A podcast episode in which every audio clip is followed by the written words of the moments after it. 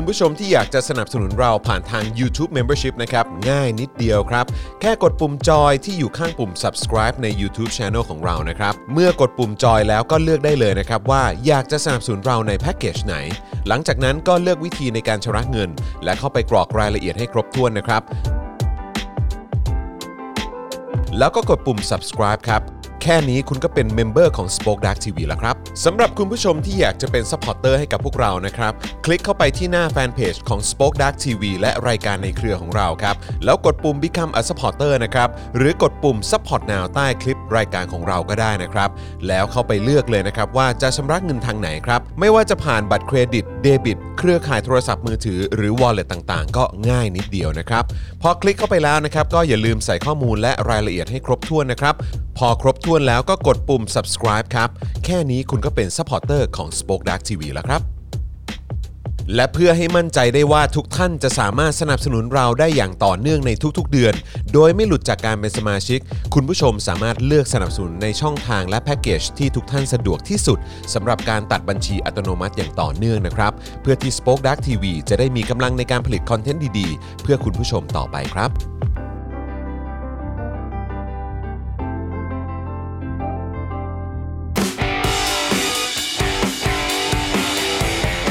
วาสนาอาละวาด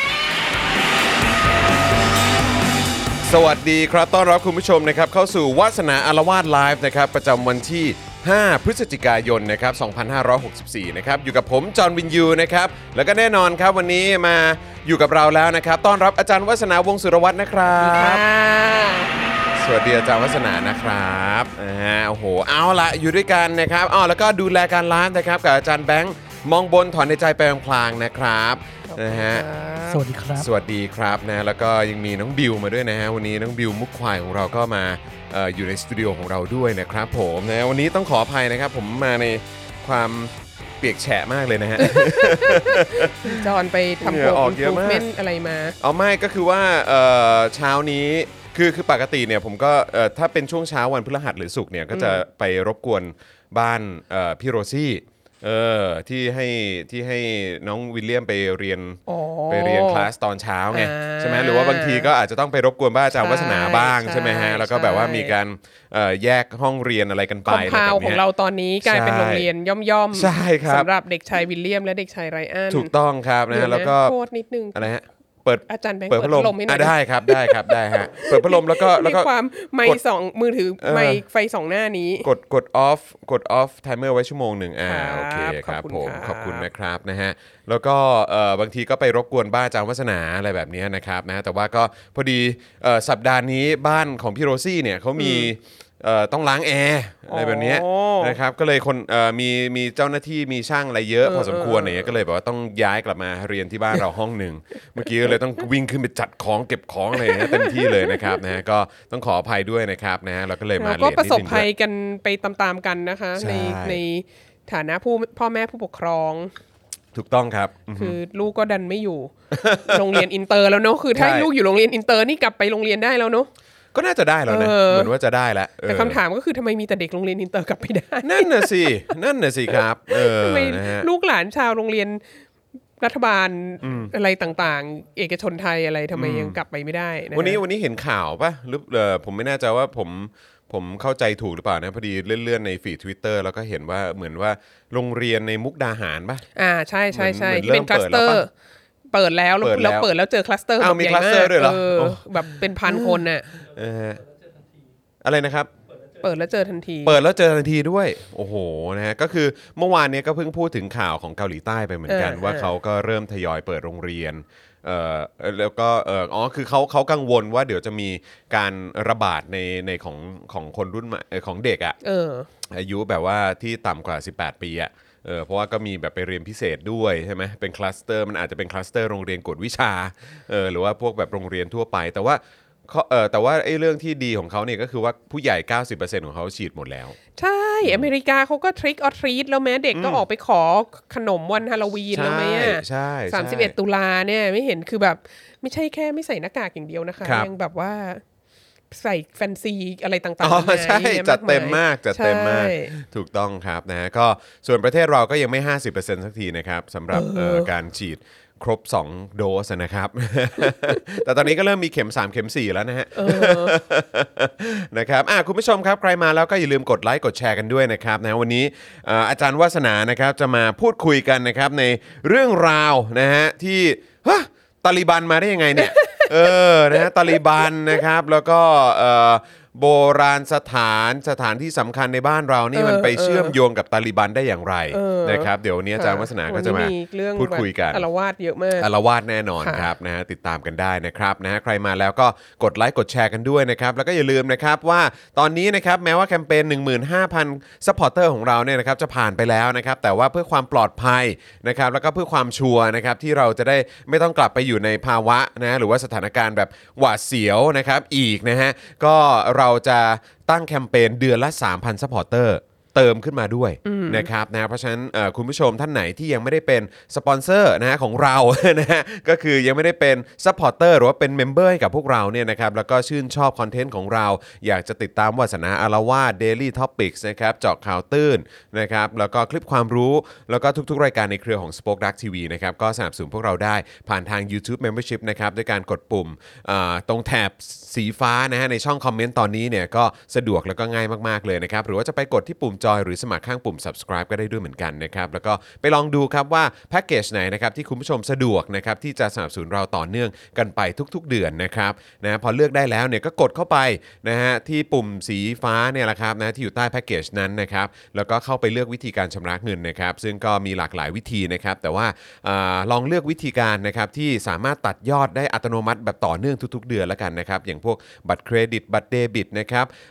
ค่าโทรศัพท์มือถือนะฮะบวกไปกับค่าโทรศัพท์มือถือรายเดือนนะครับเครือข่ายมือถือก็ได้นะครับหรือว่า Wallet ต่างๆก็ได้ด้วยเหมือนกันนะครับกรอกรายละเอียดให้ครบถ้วนเรียบร้อยแล้วก็กดยืนยันนะครับส่วนทาง Facebook เนี่ยนะครับก็ง่ายมากๆด้วยนะครับใต้ไลฟ์นี้ของเราเนี่ยนะครับข้างกล่องคอมเมนต์ก็จะมีปุ่มสีเขียวที่มีรูปหัวใจอยู่นะครับกดปุ่มนั้นได้เลยนะครับนี่พอกดเข้าไปนะฮะเราก็ไปเลือกเอ่อวิธีการชำระเงินได้เลยนะครับพอเลือกได้แล้วนะครับก็กรอกรายละเอียดให้ครบถ้วนเรียบร้อยเหมือนกับใน YouTube เหมือนกันครับเลือกช่องทางที่ตัดยอดได้อัตโนมัติทุกๆเดือนเนี่ยจะปลอดภัยนะครับจะได้ไม่หลุด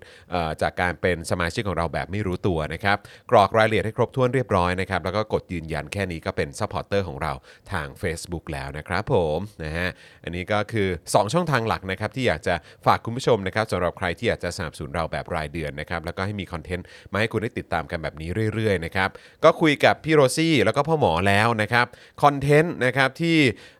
คุณผู้ชมจะได้รับชมกันแบบ Exclusive นะครับสำหรับคนที่เป็นเมมเบอร์แล้วก็ซัพพอร์ตเตอร์เนี่ยนะครับเร็วๆนี้จะได้ติดตามกันแล้วนะครับเพราะฉะนั้นใครจะได้ดูคอนเทนต์เหล่านี้ต้องเป็นเมมเบอร์หรือซัพพอร์ตเตอร์เราเท่านั้นนะครับผมนะฮะอ่ะอาจารย์วัฒนาครับแหมตอนนี้คุณผู้ชมเริ่มทยอยมากันแล้วนะครับนะฮะเดี๋ยวอีกสักครู่เราก็จะเข้าเนื้อหาของเรากันแล้วด้วยนะครับอยากให้อาจารย์วาสนาเกริ่นๆนิดนึงได้ไหมว่าเอ่อเรื่องที่เราจะคุยในวันนี้คือประมาณไหนฮะโอ้ยมันหลายเรื่องมากเลยในช่วงในช่วงที่ผ่านมาครับผมคือคือมันมันมีประเด็นมันมีประเด็นหลายอย่างถาโถมมากนะเอ่อทั้งทั้งเรื่องค่อนข้างจะส่วนตัวของดิฉันเองและเรื่องเรื่องส่วนรวมของชาติบ้านเมืองแล้วมันก็เอ่อมันก็สัมพันธ์กันนะฮะเอ่อคือคือแรกทีเดียวเนี่ยมันมาจากการการถกเถียงเรื่องการปรับปรุงหลักสูตรของเอ่อของคณะอักษรศาสตร์ของที่ทำงานอีชั้นนะคะแล้วมันก็มีการถกเถียงมาโดยตลอดอยู่ทำงานมาสิบกว่าปีเนี่ยมันก็มีประเด็นนี้ทุกครั้งที่จะมีการปรับปรุงหลักสูตรก็จะมีการก็มีประเด็นขึ้นมาก็จะมีประเด็นขึ้นมาว่าวิชาพื้นฐานเยอะเกินไปเราตัดวิชาพื้นฐานออกไหม แล้วก็จะมีคนต้องการอยากจะแบบให้ตัดวิชาอารยธรรมตะวันออกและอารยธรรมตะวันตกซึ่งดิฉันก็รับผิดชอบอยู่บางส่วนอะไรเงี้ยแล้วก็เป็นวิชาของภาควิชาประวัติศาสตร์อะไรเงี้ยแล้วก็ต้องมานั่งคุยกันทุกรอบว่าทำไมตัดไม่ได้ครับผมเออแล้วก็รอบนี้ก็ก็มาอีกแล้วก็เดี๋ยวก็จะต้องอธิบายกันอีกแล้วว่าทำไมตัดไม่ได้อะไรเงี้ยแล้วเราก็เลยรู้เราก็รู้สึกว่าเออคือมันเราก็เราก็พยายามพูดมาหลายที่หลายหนนะว่าว่าการศึกษาแบบที่เขาเรียกว่า Liberal Arts Education น่ะการศึกษาของเสรีชนน่ะคือแบบคือไอ้ไอ้คำว่า คณะอักษรไม่ใช่โรงเรียนสอนภาษาครับผมเออเราก็พูดกันมาเยอะมากแล้วอ่ะเยอะมากแล้วซะจนเรามีความรู้สึกว่าเรายังจำเป็นจะต้องมานั่งดีเฟนต์วิชาอารยธรรมอีกหรือต้องมาถกเถียงกันเรื่องนี้อีกเหรอเนี่ยอันนี้ก็รู้สึกว่าเออก็ก็ก็ก็ก็เลยอยากจะมาคุยแบบแรกทีเดียวอยากจะมาคุยด้วย agenda นี้ที่มีความรู้สึกว่าแบบทำไมคนมันไม่เข้าใจสักทีว่าความจำเป็นของ Liberal Arts Education มันคืออะไรแล้วว่าแล้วทำไมมันถึงจะต้องเรียนเรื่องอารยธรรมของโลกนี้ของต่างชาติของอะไรต่างๆอย่างเป็นชิ้นเป็นอันอะไรเงี้ย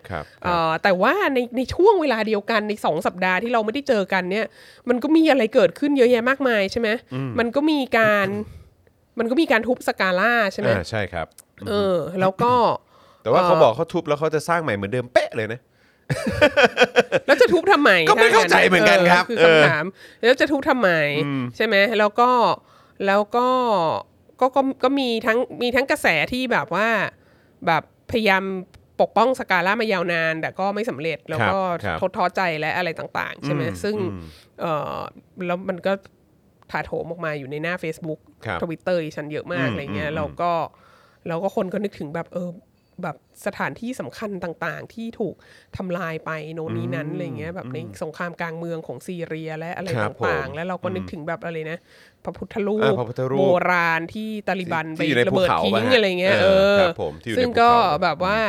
แล้วเราก็มีความรู้สึกว่าเออเนอะคนอื่นเนี่ยเขาแบบ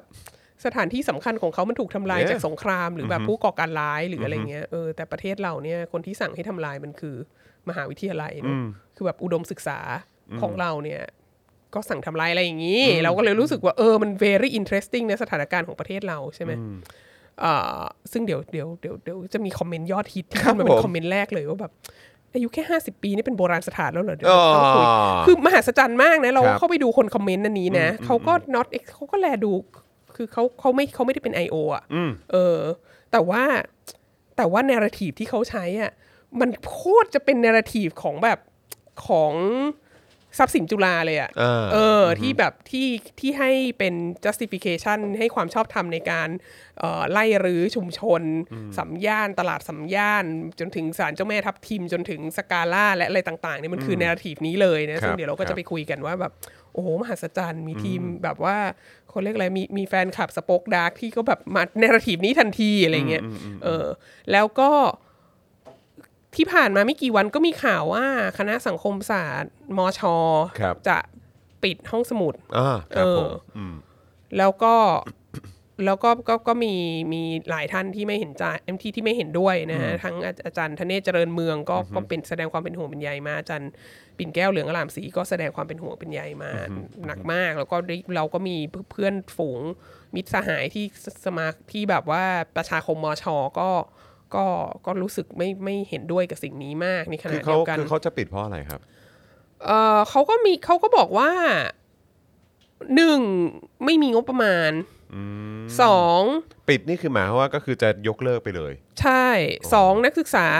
ไม่เข้าไปใช้เท่าไหร่เข้าไปใช้น้อยมากสามเอ่อจำนวนมากได้คือเขาเรียกอะไรเดี๋ยวนี้เขาใช้ห้องสมุดออนไลน์กันหมดแล้ว oh. เดี๋ยวนี้เขาใช้สิ่งที่เป็นดิจิตอลหมดแล้วอะไรเงี้ย mm. ดังนั้นน่ะอันนี้ก็ก็ไม่จำเป็นต้องมี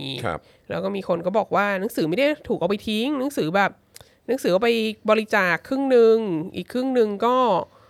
กระจายไปตามภาควิชาอะไรต่างๆที่มีความเชี่ยวชาญเรื่องนี้อะไรเงี้ย mm. แต่คือคือเออมันมันก็มีข้อถกเถียงกันว่ามันยังจำเป็นอยู่ไหมอะไรเงี้ยอันนี้ก็น่าสนใจว่าเออในสัปดาห์เดียวกันสิ่งนี้ก็เกิดขึ้นมาแล้วก็เลยทำให้เราก็ย้อนนึกถึงเอ่อห้องสมุดหลายห้องนะฮะที่ที่จุฬาเองที่ก็มีการปิดไปก่อนหน้านี้แล้วก็ปิดแบบคือประเด็นคือเราไปรู้อีกทีอ่ะคือมันปิดไปแล้วไงแล้วก็เราเข้าไปใช้เราก็ใช้ไม่ได้แล้วไงแบบไม่รู้ตัวเลยแบบไม่รู้ตัวแล้วไม่มีไม่มีการสอบถามว่าเราคิดอะไรยังไงเลยคือเขาก็คงสอบถามในองค์กรของเขาแหละแต่ว่าเรามีความรู้สึกว่าองค์กรคือคณะแต่ละคณะเนี่ยกับกับมหาวิทยาลัยอ่ะเอ่อมันมันควรจะต้องเชื่อมโยงกันไหมคือเมื่อก่อนคุยกันบ้างไหมเออคือคือเรามีความรู้สึกว่าเมื่อเมื่อก่อนถ้าแบบห้องสมุดคณะคณะหนึ่งมันมันมีอยู่เงี้ยแล้วมันมีหนังสือที่ที่ดีๆเยอะมากอะแล้วเราก็แล้วคนที่อยู่คณะอื่นในประชาคมจุฬาด้วยกันก็เข้าไปใช้ได้เงี้ยแล้วอยู่ดีๆถ้าเขาจะปิดเนี่ยมันควรจะต้องถาม คนทั้งประชาคมจุฬามันไม่ใช่ว่าเป็นเรื่องภายในที่ตัดสินใจกันเฉพาะในในคณะนั้นอะไรเงี้ยซึ่งเราก็เราก็อัพเซตมากเลยแต่ก็เราก็ตอนนั้นเราก็เราก็ไม่รู้จะทำไงไงก็คือโผล่ไปถึงแล้วมันปิดไปแล้วไงหายไปแล้วเราก็เลยแบบว่าเราก็เลยรู้สึกอินกับแบบการเคลื่อนไหวที่มช.มากตอนนี้ที่แบบที่เขากำลังต่อต้านเขากำลังไม่เห็นด้วยกับสิ่งนี้เขากำลังอะไรเงี้ยซึ่งเราก็คิดว่าเออมันก็ก็ก็อยากจะมาเชียร์เขาอะเพราะว่าถ้ามันปิดไปแล้วทีนึงมันปิดแล้วปิดเลยไงใช่ถาวรนะคะวันนี้ก็เลยก็เลยอยากจะมาคุยกันว่าเออ สิ่งที่ติดอยู่ในหัวอีฉันตอนนี้คือแบบอยุธยาหยดล่มแล้ว ทำไมถึงมีบทนี้อยู่ในหัวคือรู้สึกว่าแบบเป้งสองสัปดาห์ที่ผ่านมาเนี่ยมันเป็นช่วงเวลาแห่งความล่มสลายของอารยธรรมก็จริงฮะของประเทศนี้อ่ะคือแบบอารยธรรม as we know it น่ะคือแบบสิ่งที่เราพอจะรู้สึกภาคภูมิใจในความมีอารยธรรมของประเทศเราเนี่ยทั้งแบบทั้งทางสถาปัตยกรรมทั้งทางภาพยนตร์ทางวัฒนธรรมทั้งห้องสมุดการเรียนรู้ต่างๆรวมไปถึงทั้งหลักสูตรที่อาจจะถูกปรับให้แบบว่าเอาอารยธรรมออกไปด้วยเนี่ยเราก็รู้สึกว่าโอ้โหนี่เรากำลังอยู่ในยุคแห่งความอ๋อใช่แล้วสำคัญที่สุดล่าสุดคือแบบสุดยอดอะมีนายกไปลักลอบสุนทรพจน์คนอื่นมาพูดในเวทีนานาชาติอะคืออันนี้แบบอันนี้คือที่สุดที่สุดที่สุดที่สุดนะใช่คือแบบว่าเอางี้ดีกว่าเป็น cherry on top เออคือนักการเมือง plagiarize เนี่ยนะมันไม่ใช่เรื่องใหม่นะฮะแต่นี้เราก็ไม่รู้อีกนะว่านายกเราเป็นนักการเมืองหรือเป็นนักการเมืองเขาแบบชักเข้าชักออกอะตอนนี้เขาถือเขาเขาบอกเขาเป็นนักการเมืองแล้วเขาเป็นนักการเมืองหรือเขาเป็นทหารหรือเขาเป็นแบบว่าเจ้าหน้าที่รัฐเจ้าหน้าที่รัฐหรืออะไรก็ไม่รู้นะแต่ก็ anyway คือแบบนี่เป็นคนดีมันมันก็มีมันก็มีมาเรื่อยๆเราก็เห็นเห็นสแกนดัลเรื่องอื้อฉาวเกี่ยวกับการลักลอบของนักการเมืองมาเยอะจริงๆที่ออกมาเยอะออกมาถี่ที่สุดในช่วงประมาณสิบปีที่ผ่านมาคือนักการเมืองเยอรมันคือแบบว่าก็เคยโจ๊กกันว่าพวกพวกนักการเมืองเยอรมันที่มีเรื่องอื้อฉาวมีอยู่สองเรื่องคือเอ่อเพโดฟิเลียนะการล่วงละเมิดทางเพศเด็กเนี่ยนะกับการลักลอบ plagiarism ซึ่งออกมาทีก็ต้องแบบมาร้องห่มร้องไห้ขอโทษขอความเห็นใจจากสังคมเออแล้วก็ออกจากตำแหน่งละออกจากตำแหน่งนะเออออกจากตำแหน่งแล้วก็หรือแบบไม่ได้เป็นผู้แทนในการสมัครเลือกตั้งคราวหน้าโน่นนี้นั้นอะไรเงี้ยคือ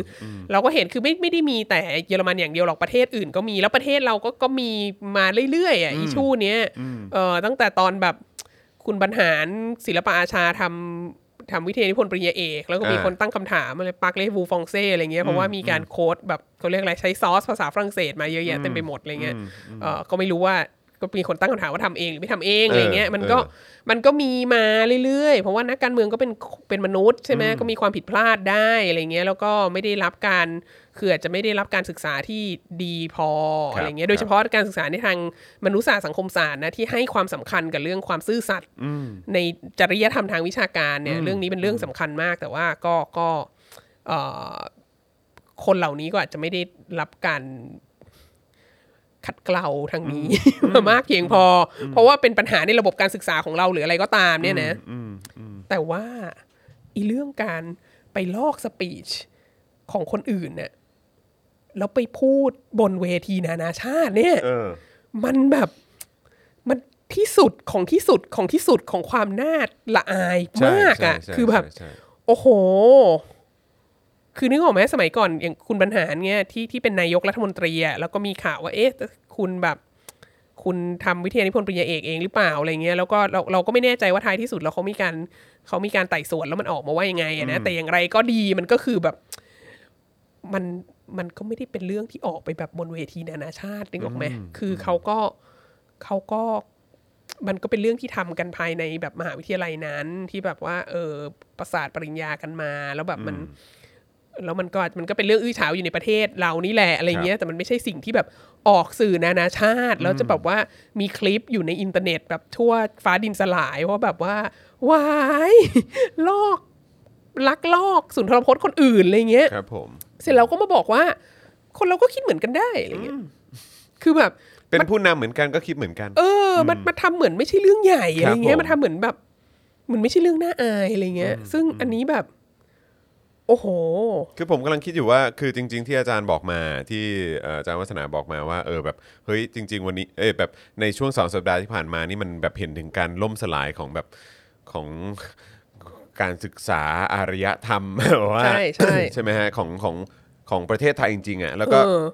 แล้วก็ผมรู้สึกว่าเออไออันอันสุดท้ายที่หยิบยกขึ้นมาในประเด็นของของนายกเนี่ยผมว่ามันเป็นอะไรที่ที่น่าจะที่น่าจะซัมอัพอ่ะเนอะเออมันมันสรุปถึงความพังพินาศของของประเทศนี้จริงๆจากการที่มีนายกซึ่งก็ชัดเจนว่าไม่ใช่ตัวแทนของคนทั้งประเทศหรอกเออนะเพราะว่าก็คือก็ไม่ได้มาจากไม่ได้มาตามวิธีประชาธิปไตยใช่แล้วก็เป็นแคนดิเดตของพรรคที่ไม่ได้ชนะการเลือกตั้งด้วยซ้ำอะไรอย่างเงี้ยเออแล้วก็คือแบบว่าก็ไปทำหน้าที่ลอยหน้าลอยตาแล้วก็บอกว่าเป็นตัวแทนของประเทศไทยแล้วก็ยังมีแบบว่าคนเชียร์ที่บอกว่าโอ้เนี่ยดูสิใช้ภาษาไทยก็เพราะว่าจะไปแสดงเอกลักษณ์อัตลักษณ์ความเป็นไทยบนเวทีโลกซึ่งเราก็แบบว่าโอ้โหแต่แบบว่าในขณะเดียวกันในระบบการศึกในสถาบันการศึกษาไทยมีการปิดห้องสมุดมีการบอกว่าอ่ะเดี๋ยวจะเลิกเรื่องของห้องสมุดที่นั่นที่นี่กันไปนะเออแล้วก็มีการเอ่อมีการรื้อถอนสถานที่ทางประวัติศาสตร์เพื่อเอาไปทำห้างหรือเอาไปทำอะไรแบบนี้ ซึ่งมันแบบคือมันมันเห็นถึงความแบบว่าโอ้โหมันมันมีแต่ถอยหลังลงคลองอ่ะแล้วก็การสรุปรวบย่อสุดท้ายก็คือการที่นายกที่จริงๆแล้วก็ไม่ได้เป็นเป็นนายกแบบในระบอบประชาธิปไตยที่แท้จริงเนี่ยนะฮะแล้วก็แบบไปเป็นตัวแทนของประเทศแล้วก็ไปพูดสุนทรพจน์ที่มีคนตั้งคำถามว่าไปลอกคนอื่นมาหรือเปล่านี่มันคือแบบโอ้โหแบบคือใครใครเป็นคนคิดพล็อตนี้วะ จริงๆนะเหมือนแบบเออจริงๆคือคือเรามีความรู้สึกว่ามีมีใครมีใครเขียนบทให้มาหรือเปล่าคืออีฉันจะไปแย้งการถอนวิชาอารยธรรมออกจากหลักสูตรพื้นฐานคณะเนี่ยคือจะต้องให้มีตัวอย่างของความล่มสลายทางอารยธรรมอันอื่นออกมาเยอะขนาดนี้เลยเหรออะไรเงี้ยแบบว่าท่านนายกจะต้องมามาเป็นพรีเซนเตอร์ของความล่มสลายในการศึกษามนุษยศาสตร์สังคมศาสตร์ในประเทศเราด้วยตัวเองขนาดนี้เลยเหรออะไรเงี้ยรู้สึกแบบเป็นเกียรติอย่างยิ่งที่ได้รับความอับอายอันนี้ร่วมกับเพื่อนร่วมชาติทุกคนค่ะ แล้วก็ไม่อยากเชื่อจริงๆนะครับว่าในเอ่ออันนี้อันนี้คือเฉพาะคณะอักษรป่ะฮะที่ที่เรื่องการยกเลิกวิชาเนี้ยอ๋ออันนี้เป็นอันนี้เป็นหลักสูตรเป็นเฉพาะของคณะอักษรเฉพาะอักษรเออนั่นแหละก็คือคณะอักษรน่ะซึ่งเราก็มีความรู้สึกว่าเนาะแบบเฮ้ยก็ยังมีแนวคิดที่จะยกเลิกวิชาอารยธรรมคือสองวิชานี้เป็นวิชาที่มีให้เฉพาะนิสิตอักษรคือถ้าคุณไม่ได้อยู่คณะอักษรศาสตร์จุฬาลงกรณ์มหาวิทยาลัยคุณจะไม่มีโอกาสได้เรียนสองวิชานี้แล้วก็ยังคุยกันอยู่ว่าจะยกเลิกดีไหมใช่ใช่ซึ่งแบบก็มีคนมาอย่างอย่างปีนี้เลคเชอร์ออนไลน์อะไรเงี้ยก็ก็ก็มีหลายคนบอกอุ้ยอยากเขาไปนั่งฟังด้วยอยากนั้นอยากนี้อะไรเงี้ยแบบว่าขอขอเขาไปนั่งฟังด้วยได้ไหมอะไรเงี้ยซึ่งเราก็บอกเออมันก็มันก็ไม่ได้หรอกเพราะว่าซูมันก็รับได้แค่สามร้อยคนแล้วนิสิตมันก็เกินนั้นแล้วด้วยอะไรเงี้ยแล้วก็มีคนถามว่าแล้วทำไมไม่แบบจริงๆก็ ซี อี โอ เรานั่นแหละคุณล็อกซี่ก็บอกว่าเอ้ยก็มาทำแบบว่าเป็นโรงเรียน Spoke Dark ทำอะไรออกมาข้างนอกอะไรเงี้ยซึ่งอันนี้เราก็ไม่ได้ขัดข้องนะในวิชาอื่นแต่ว่าสองวิชานี้อ่ะอะไรคือเราเราเรารับผิดชอบอารยธรรมตะวันออกเรามีอาจารย์อีกท่านนึงรับผิดชอบอารยธรรมตะวันตกอ่ะแต่ว่าจริงๆมีหลายคนแหละรวมกันแต่ประเด็นก็คือเรามีความรู้สึกว่าสิ่งนี้มันควรจะมันเป็น exclusive ของนิสิตอักษรศาสตร์อ่าครับผมดังนั้นนะเราจะไม่เอาสิ่งนี้ออกมาแบบว่าออกมาขายข้างนอกในอินเทอร์เน็ตอะไรเงี้ยเพราะว่าสิ่งนี้คือแบบอัตลักษณ์เอกลักษณ์ของความเป็นอักษรศาสตร์อ่ะเราเรามองว่าสิ่งนี้คือจุดขายอ่ะเออแล้วเราก็รู้สึกมหัศจรรย์มากว่าแบบโอ้โหแล้วเราจะต้องมาเราจะต้องมาแบบว่า defend ว่าว่าว่าควรจะต้องมีวิชานี้อยู่ในวิชาพื้นฐานอะไรเงี้ยใครใครเป็นคนหยิบยกประเด็นแบบนี้ขึ้นมาล่ะครับคือทางมหาวิทยาลัยเองหรือว่าในทางคณะกรรมการหรือว่าในในในในคณะเหรอคะอ๋อเออคือเราเรามีความเข้าใจเรื่องเรื่องอะไรคือ Liberal Arts Education ไม่ตรงกันอะไรเงี้ยเออแล้วเราก็รู้สึกว่าเอออันนี้มันเป็นมันมันก็เป็นเรื่องที่แพร่หลายในสังคมจริงๆว่าแบบว่าเราเรามีความไม่เข้าใจตรงกันจริงๆแหละว่าแบบว่าอารยธรรมมันคืออะไรว่าแบบรากเงามันคืออะไรครับผม เออเหนื่อยใจครับไปจนถึงเรื่องจริยธรรมเอ่อทางวิชาการอ่ะมีคนมาถามว่าอารยธรรมไม่เป็น Gen เอท แล้วเหรอครับอารยธรรมโลกค่ะเป็น Gen เอท ค่ะแต่ว่าอารยธรรมตะวันออกอารยธรรมตะวันตกเนี่ยไม่เป็น Gen เอท ค่ะอ๋อแล้วครับนะฮะ ส่วนคุณทอมมี่บอกว่ามีข่าวว่าจะทำรัฐประหารอีกแล้วนะฮะรอเวลาผมว่าก็ก็สนุกนะฮะถ้าเกิดว่าจะมีทำรัฐประหารนี่ผมว่าคนน่าจะไม่ยอมกันแล้วนะเดี๋ยวต้องต้องรอก่อนต้องรอให้ต้องรอให้ผบ.ทบ.มาบอกว่าจะไม่ทำรัฐประหารถ้าเมื่อไหร่ที่ผบ.ทบ.ประชาชนก็ออกมาตั้งป้อมกันเลยดีกว่าเราก็เราก็เอาเอายางรถยนต์ไปเรียงกันได้แล้วนะครับเตรียมเตรียมกันได้เลยครับเพราะว่าเราพอดีว่าเป็นเขาเรียกว่านะฮะเป็นเป็นประชาชนที่ในยุคสมัยที่มีการเรียนรู้นะฮะเออครับผมเรียนรู้มาจากคนก่อนด้วยฮะก็เตรียมก็เตรียมไว้สองอย่างครับผมเอ่ออย่างรถยนต์กับดอกไม้ดอกไม้เออแต่ว่าแต่แต่ว่าไม่ต้องเตรียมเตรียมนางเอ่อเขาเรียกว่าฮะนางรำแบบ Spoke Dark นะฮะแบบเจาะข่าวตื้นนะฮะเตรียมนางรำไว้โอ้โหครับผมนะฮะว้าวเลยฮะว้าวเลยใช่มั้ยที่บอกว่าเตรียมเอ๊ะไม่ไม่ยึดอำนาจก็ออกมาบอกแล้วเรียบร้อยถัดมายังยังไม่ทันได้ออนเลยมั้งใช่ไหมหรือเราออนไปแล้วเราออนไปแล้วแล้วหลังจากนั้นก็ยืดอำนาจเลยกลายเป็นนางรำรับรัฐประหารเลยนี่แทบอยากจะลบคลิปนั้นจริงๆพออายเหลือเกินกูบอกโอ้โหกูเชิดชูชื่นชม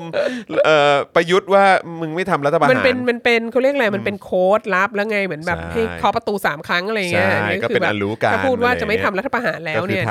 แน่นอนใช่ครับผมนะฮะก็เดี๋ยวรอดูฮะว่าพี่เล็กหรือว่าใครจะไปถามผบ.ทบ.หรือเปล่านะฮะเดี๋ยวรอดูแล้วกันนะครับอ่ะเพราะฉะนั้นคือเราจะเริ่มตรงไหนก่อนดีครับในความล่มสลายของของประเทศไทยดีไหมฮะแต่เรียกว่าต้องเป็นความล่มสลายชื่ออะไรนะขอขอดูชื่อต่ออีกทีได้ไหมอาจารย์แบงค์เราแบบว่าเออเมื่อมหาวิทยาลัยทำตัวเป็นตาลิบันยังต้องเถียงเรื่องยุบวิชาอารยธรรมอีกเหรออ่าใช่เสร็จแล้วในในในหน้าที่ในหน้าที่ Daily Topic ไปโฆษณาใช่ไหมก็มีคอมเมนต์แบบคอมเมนต์คอมเมนต์ที่ขึ้นมาอันแรกเลยอ่ะเขาบอกว่าเดี๋ยวเดี๋ยวเดี๋ยวอายุห้าสิบปีบอกโบราณสถานโอ้แม่เจ้างั้นพวกสลัมต่างๆอย่ารื้อนะฮ่าฮ่าฮ่าฮ่าหยอกหยอกหยอกให้คิดเฉยๆฮ่าฮ่าฮ่าฮ่าครับผมเอออันเนี้ยน่าสนใจมากครับผมเพราะว่าอะไรเพราะว่าจริงๆมันมีมันมี definition ทางทางทางการอยู่ที่เป็นทางการของประเทศไทยอ่ะที่ออกมาบอกว่าสิ่งที่เป็นโบราณสถานต้องอายุร้อยปีอ่ะร้อยปีขึ้นไปถึงจะเป็นโบราณสถานอ่าอันนี้เป็นอันนี้เป็นเขาเรียกอะไรเป็นคำจำกัดความที่รัฐให้ไว้ซึ่งอันนี้ก็น่าสนใจมากนะเพราะว่าถ้าเผื่อว่าต้องอายุร้อยปีแล้วถึงจะได้รับการพิทักษ์ในฐานะโบราณสถานเนี่ยมันจะมีอะไรต่างๆอีกเยอะแยะมากมายที่ไม่ได้รับการพิทักษ์จริงๆแล้วคณะส่วนใหญ่ในจุฬาลงกรณ์มหาวิทยาลัยเนี่ยก็ไม่ถึงร้อยปีนะฮะก็มีแต่คณะดิฉันถ้าเผื่อว่าอะไรที่ไม่ถึงร้อยปีแล้วทุบทิ้งได้หมดเนี่ยครับผมน่ากลัวจะเหลือแต่คณะอักษรศาสตร์นั่นน่ะสิครับผมเออเขาเรียกว่าเก่าจริงใช่ในขณะที่บางบางเรื่องอ่ะซึ่งเรื่องนี้ก็มีคนก็มีคนพูดขึ้นมาแล้วเหมือนกันบางเรื่องมันเป็นสิ่งที่เพิ่งเกิดขึ้นมาก็ไม่ถึงร้อยปีเหมือนกันแต่ก็จะแบบว่าเจ็บปวดมากถ้าจะไม่มีอยู่เช่นพิธีถวายบังคมพระพระรูปของนิสิตจุฬาซึ่งไม่ถึงร้อยปีแน่นอนเพราะพระรูปเองก็ไม่ถึงร้อยปีเหมือนกันหรือพิธีแบบแบกเสลียงที่มีอัญเชิญพระเกี้ยวอันพิธีก็ไม่ถึงร้อยปีแน่นอนอย่างเช่นเดียวกันเช่นเดียวกันแต่ว่าไปไปยกเลิกแล้วเนี่ยก็ถูกวิพากษ์วิจารณ์หนักมากรับไม่ได้อะไรเงี้ยแล้วดังนั้นคำถามก็คือว่าทำไมคือคือมันมันมันมันคือ justification ของใครว่าอะไรทุบได้อะไรทุบไม่ได้ใช่ไหมเอ่อมันมันจำเป็นจะต้องใช้ใช้ justification ของรัฐหรือเปล่าเอาง่ายๆสองพันสี่ร้อยเจ็ดสิบห้าเนี่ยยังไม่ครบร้อยปีอันนี้เรายังสงสัยอยู่เลยนะสองพันสี่ร้อยเจ็ดสิบห้าคือหนึ่งพันเก้าร้อยสามสิบสองปีนี้สองพันยี่สิบเอ็ดใช่ไหมเรายังสงสัยอยู่เลยว่าสองพันสามสิบสองอ่ะที่จะครบร้อยปีของของสองพันสี่ร้อยเจ็ดสิบห้าเนี่ยประเทศเราจะมีประชาธิปไตยหรือยังนั่นน่ะสิเออแต่ว่าแต่ว่าสองพันสี่ร้อยเจ็ดสิบห้าเนี่ยมันยังไม่ครบร้อยปีใช่ไหมครับผมแล้วเราก็เห็นแบบอะไรต่างๆสิ่งก่อสร้างอะไรที่เกี่ยวพันกับสองพันสี่ร้อยเจ็ดสิบห้าเกี่ยวพันกับคณะราษฎรหายไปเยอะมากหายไปเยอะแล้วหาไม่เจอด้วยนะครับคุณผู้ชมอนุสาวรีย์ใกล้บ้านเราเนี่ยปราบกบฏเนี่ยตรงเนี้ยหายไปไหนก็ไม่รู้เฉยเลยใช่แล้วผมก็ยังเข้าเข้าไปกดดูในเอ่อวิกิพีเดียอยู่เลยนะว่าเออมีความคืบหน้ายังไงบ้างมีใครอัปเดตอะไรบ้างไหมก็ทุกวันนี้ก็ยังบอกว่าอยู่ในสถานะว่าอารมณ์แบบคล้ายๆหายสับสูญนะเออซึ่งเราแบบไม่รู้ว่ามันไปไหนอนุสาวรีย์หายสับสูญได้แล้วก็แล้วก็ เออมันมันมันมีอะไรเยอะมากในในประเทศเราที่ที่ยังไม่ถึงร้อยปีที่แบบว่าที่เราคิดว่ามันมันก็ควรจะต้องถามว่าเออมันควรจะเก็บไว้อยู่ไหมอะไรเงี้ยมันมีคุณค่าทางวัฒนธรรมไหมมันมีคุณค่าทางประวัติศาสตร์ไหมมันเป็นแบบสถานที่สำคัญที่ที่ควรที่ควรจะเก็บไว้ไหมอะไรเงี้ยซึ่งในเคสของสกาล่าเราคิดว่าเอ่อทีมที่เขาแบบมาพยายามปกป้องสกาล่ามายาวนานเนี่ยเขาก็เขาก็ได้มีการทำการศึกษาเรื่องนี้อะไรออกมาอย่างเป็นรูปธรรมมีแบบมีคนทำสารคดีระดับนานาชาตินะชาวต่างชาติที่มาบอกว่าสกาล่าเนี่ยเป็นโรงหนังสแตนด์อะโลนที่สวยที่สุดในในเอเชียตะวันออกเฉียงใต้เนี่ยนะแล้วก็มีคุณค่าทางสถาปัตยกรรมมีคุณค่าทางประวัติศาสตร์มีแบบประวัติศาสตร์ภาพยนตร์เนี่ยผูกพันกับสกาล่าอย่างมากมีคุณค่าในฐานะเป็นศูนย์เป็นศูนย์รวมของชุมชนตรงนั้นที่ไม่ว่าจะเป็นคนมาพักผ่อนหย่อนใจดูหนังหรือทำกิจกรรมทางวัฒนธรรมอะไรต่างๆเนี่ยก็ก็เกี่ยวข้องเกี่ยวพันกับสกาล่ามายาวนานเอางี้ดีกว่าเราคิดว่ามีพ่อแม่เราจำนวนมากที่ก็ไปเดทกันที่นั่นเลยเออแล้วก็จริงๆรวมถึงรุ่นเราอะไรต่างๆก็ก็ยังก็ยังทันได้ไปสกาล่าเป็นชีวิตแบบถ่ายลงถ่ายรูปชีวิตวัยมหาลัยอะไรเงี้ยซึ่งมันมันมันสามารถแจกแจงได้ไม่มีที่สิ้นสุดอะแล้วก็คือสิ่งเหล่านี้มันควรค่าแก่การทำลายไหมทีนี้ความน่าสนใจของคอมเมนต์นี้ก็คือต่อมาด้วยถ้าอย่างนั้นสลัมอะก็ห้ามลื้อนะอันเนี้ยทำให้เราแบบอันนี้เป็นจุดที่ทำให้เรารู้สึกว่าโอ้โหนี่มัน ไอ โอ ทรัพย์สินจุฬาเปล่าวะแต่เขาไม่ใช่นะไม่ใช่คือคือเขาไปดูแล้วคิดว่าไม่ใช่แต่ว่าอันนี้คือ narrative ที่ที่จุฬาเนี่ยใช้ในการ justify ว่าทำไมถึงไปไล่รื้อชุมชนสามย่านไปไล่รื้อตลาดสามย่านแล้วก็ต้องการจะรื้อศาลเจ้าแม่ทับทิมทิ้งด้วยเพราะว่าอะไรเพราะว่าแบบหนึ่งมันเป็นมันเป็นแหล่งเสื่อมโทรมมันเป็นชุมชนที่มันไม่สวยงามมันแออัดอย่างโน้นอย่างนี้อะไรเงี้ยแล้วก็ศาลเจ้าแม่ทับทิมที่พี่ปัจจุบันเนี่ยก็สร้างมาไม่ถึงร้อยปีถึงแม้ว่ามันจะมีตัวศาลที่ก่อนหน้านั้นและมีมีเขาเรียกอะไรกระถางทูปพระราชทานมาตั้งแต่สมัยรัชกาลที่หกซึ่งอะไรเงี้ยคือแบบว่ามันก็มันก็มีองค์ประกอบบางอย่างที่มันย้ายมาจากศาลเก่าแล้วมันอยู่ในละแวกเดียวกันและมันก็เป็นศูนย์รวมจิตใจของชุมชนของคนย่านนั้นของคนย่านนั้นแล้วมันก็มันซึ่งมีประวัติศาสตร์มีอะไรยาวนานแล้วตลาดสามย่านก็เป็นที่ที่รุ่มรวยทางวัฒนธรรมตลาดอะมากสมัยก่อนมันก็มีของอร่อยอยู่ในนั้นเยอะมากแล้วมันก็เป็นที่ใช้ชีวิตของของนิสิตของประชาคมจุฬาด้วยที่ที่อยู่ตรงนั้นอะไรเงี้ยแต่ว่ามันอายุไม่ถึงร้อยปีแล้วก็ดังนั้นน่ะก็ก็ไล่รื้อไล่รื้อไปได้แล้วมันถูกแทนที่ด้วยอะไรมันถูกแทนที่ด้วยห้างแล้วก็ไอเดียก็คือว่าห้างเนี่ยมันสวยกว่ามันใหม่กว่ามันติดแอร์ติดแอร์มันมันเพิ่มมูลมันเพิ่มมูลค่าได้มันจะทำให้เกิดมูลค่าได้มากกว่าการที่มันเป็นตลาดสามย่านหรือมันเป็นชุมชนสามย่านสวนหลวงอะไรอยู่ตรงนั้นซึ่งจริงหรือเปล่าไม่รู้แวะกลับเขาไปดูก็มีแต่ร้านเชนเนี่ยซึ่งแบบรากของชุมชนอยู่ตรงไหนแล้วก็แล้วก็ตึกที่สร้างมาใหม่อะไรเงี้ยก็ก็พยายามจะสร้างให้มันไม่ไม่รู้ออกแบบให้มันกิ๊บเก๋อะไรเงี้ยแล้วก็มีการแบบมีการทำเหมือนเป็นพิพิธภัณฑ์เหมือนเป็นแบบเขาเรียกอะไรมีเป็นนิทรรศการอยู่ที่สามย่านมิตรทาวน์ว่าว่าแบบว่าอะไรนะประวัติศาสตร์ชุมชนอะไรเงี้ยว่าเคยเคยมีคนจีนชุมชนจีนอยู่ที่นี่มีวัฒนธรรมเคยมีนั้นมีนี้อยู่ในตลาดสามย่านอะไรเงี้ยซึ่งทุกวันนี้เป็นห้างไปแล้วเออซึ่งเรารู้สึกว่าอันนี้มันย้อนแย้งมากนะคือคุณก็ไปไล่รื้ออะไรทุกสิ่งอย่างเสร็จแล้วคุณก็มาทำเป็นพิพิธภัณฑ์อะไรเงี้ยหรือมาทำเป็นแบบมาทำเป็นแบบนิทรรศการนิทรรศการอะไรเงี้ยแล้วก็อันนี้ก็อันนี้ก็จะเป็นแบบว่าอะไรนะ creative economy หรือว่า creative culture อะไรแบบ creative tourism ที่แบบว่าเนี่ยต้องแบบเราต้องมีความเราต้องเอาอัตลักษณ์ของชุมชนเราต้องเอาอัตลักษณ์ของเอ่อของของที่ที่เราอยู่อัตลักษณ์ของของคนบ้านเมืองเราอ่ะมานำเสนออะไรเงี้ยเราอยากจะแบบเราอยากจะส่งเสริมซอฟต์พาวเวอร์เราอยากจะแบบว่าเราอยากจะทำแบบเกาหลีได้อะไรเงี้ยเราอยากให้หนังไทยเนี่ยไปไกลเหมือนแบบตีตลาดอินเตอร์เหมือนเกาหลีเราอยากจะให้แบบเราอยากจะให้มีไทยป๊อปที่มันแบบว่า ได้เหมือน K-pop บ้างอะไรเงี้ยแต่ว่าเราก็ไล่รื้อทำลายทุกสิ่งทุกอย่างหมดเลยเออแล้วเดี๋ยวเราค่อยเดี๋ยวเราค่อยสร้างใหม่ครับผมซึ่งอันเนี้ยมันก็จะไปผูกโยงอันเนี้ยก็คือความคิดแบบที่เราเคยคุยในรายการนี้เหมือนกันความคิดแบบ gentrification ความคิดแบบว่าอสังหาริมทรัพย์ในเมืองอ่ะที่ดินในเมืองอ่ะมูลค่ามันสูงมากแล้วอ่ะดังนั้นน่ะมันก็ควรจะมันก็ควรจะสามารถสร้างมูลค่าเพิ่มได้ในเมื่อเราเป็นเจ้าของที่ดินกลางเมืองที่แบบมีมูลค่าสูงมากอ่ะทำไมเราถึงไม่เอาไปทำอะไรบางอย่างที่จะแบบว่าสร้างมูลค่าเพิ่มขึ้นมาได้ทำไมเราถึงปล่อยให้แบบชุมชนยากจนอยู่กันทำไมเราถึงปล่อยให้แบบศาลเจ้าอะไรก็ไม่รู้นี้อยู่ทำไมถึงปล่อยให้แบบมีโรงหนัง stand alone ซึ่งซึ่งคนก็ไม่ค่อยมาดูแล้วอะไรเงี้ยเออหรือหรือทำเงินได้ไม่เท่า supposedly ทำเงินได้ไม่เท่าห้างอ่ะเออทำไมเราถึงจะไม่เปลี่ยนมันไปเป็นห้างมันจะได้สวยๆเออเดินสบายๆติดแอร์อะไรเงี้ยแต่เขาไม่เข้าใจว่ามูลค่าของที่ดินที่มันขึ้นเนี่ยมันก็ขึ้นจากวัฒนธรรมจาก narrative จาก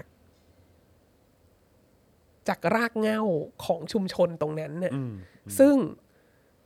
สิ่งที่คุณทำอ่ะคุณไปไล่รื้อคุณไปทุบทุกอย่างต่างๆเหล่านี้แล้วทำให้มันเป็นห้างขึ้นมาห้างแล้วห้างอีกห้างแล้วห้างอีกอ่ะจนแบบจนห้างที่ตัวเองสร้างก็ก็จะเจ๊งไปแล้วด้วยอีกแล้วอ่ะก็ยังจะสร้างห้างเพิ่มอีกอะไรเงี้ยอิสกาล่าที่ทุบนี่ก็จะเป็นคอมมูนิตี้มอลล์นะคือก็แบบเราเราเราจะสร้างสร้างห้างไว้ให้ใครมาใช้เงินเหรอคะ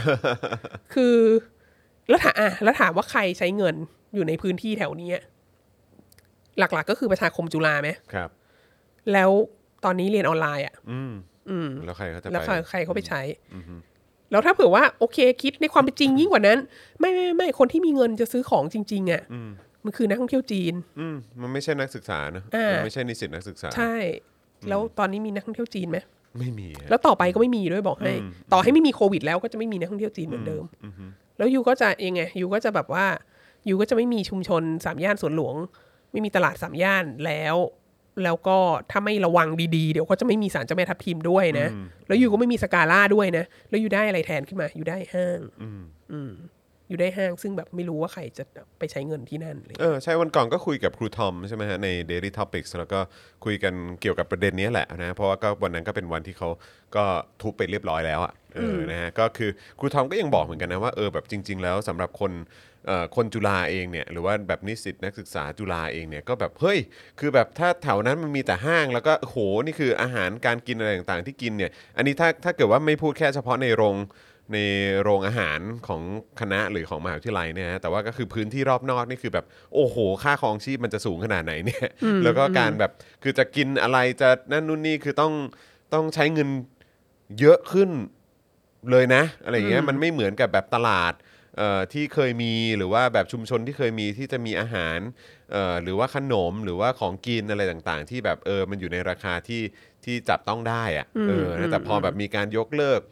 หรือว่ามีการรื้อหรือว่าไล่ที่ชุมชนอะไรต่างๆออกไปเนี่ยมันก็มันก็กระทบกับกับนิสิตนักศึกษาในจุฬาเหมือนกันนะเนี่ยนะครับซึ่งก็แบบกลายเป็นว่าก็จะผุดเป็นห้างขึ้นมาแล้วก็คือแบบคือ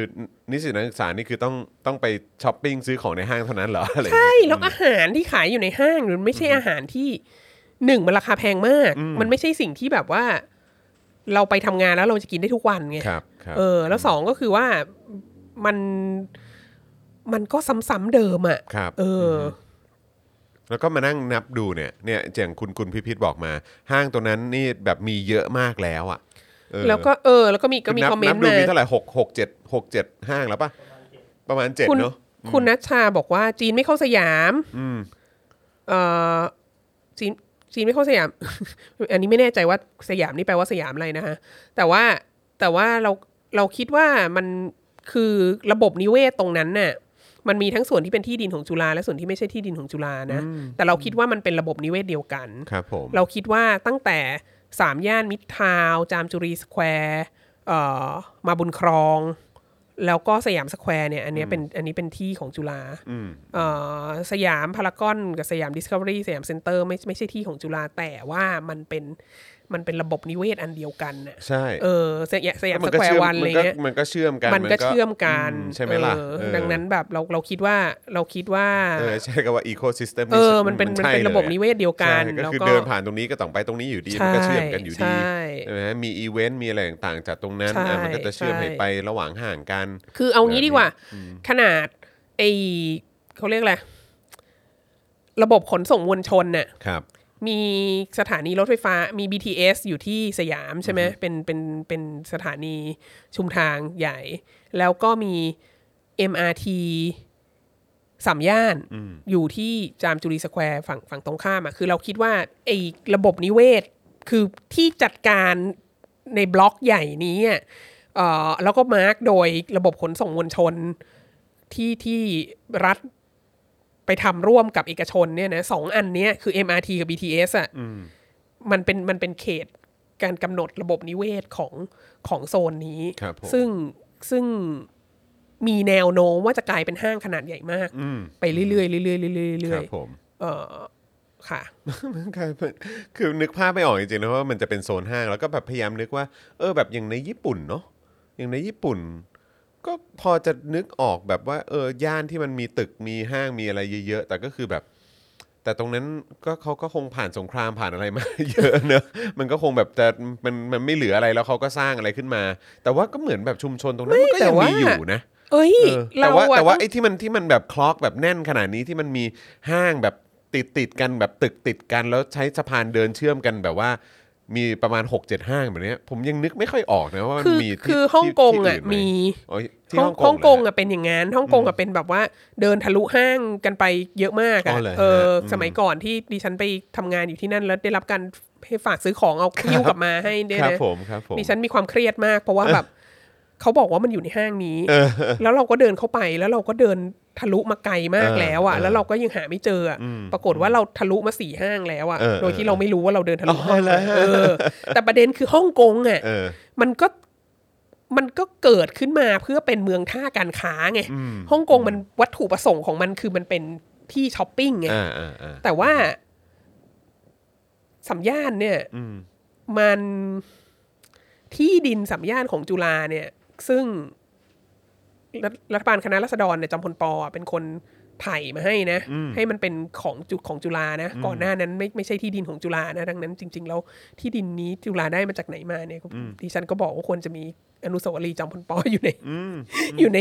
อุทยานจุฬาร้อยปีนะไม่ไม่ไม่ควรมีเราไม่ควรสนับสนุนลัทธิบูชาตัวบุคคลแต่ว่าเราคิดว่าถ้าถ้าจำเป็นถ้าจุฬาจำเป็นจะต้องมีอนุสาวรีย์เนี่ยเราคิดว่าเมคเซนส์กว่าที่จะเป็นอนุสาวอนุสาวรีย์จอมพลป. anyway ที่เขาให้มาเนี่ยเขาให้มาเป็น endowment ครับผม endowment เนี่ยคือเหมือนมหาวิทยาลัยในประเทศพัฒนาแล้วอ่ะเขาก็จะต้องมีแบบเขาจะต้องมีเงินทุนในการที่จะบริหารจัดการสนับสนุนกิจการของมหาวิทยาลัยเพราะว่าจริงๆแล้วมหาวิทยาลัยอ่ะมันไม่สามารถอยู่ได้ด้วยค่าหน่วยกิจอย่างเดียวเท่านั้นมันไม่พอมันไม่พอนะเอ่อ ถึงแม้จะไม่ได้เป็นหน่วยงานที่มุ่งหวังกำไรอ่ะคือแค่จะแค่จะสนับสนุนกิจการของตัวเองอ่ะค่าหน่วยกิจอย่างเดียวก็ไม่พอไม่งั้นมันจะต้องเก็บค่าหน่วยกิจแพงมากซึ่ง ก็ไม่ใช่ก็ไม่ใช่วัตถุประสงค์ที่ควรจะเป็นของมหาวิทยาลัยอยู่ดีใช่มั้ยดังนั้นมหาวิทยาลัย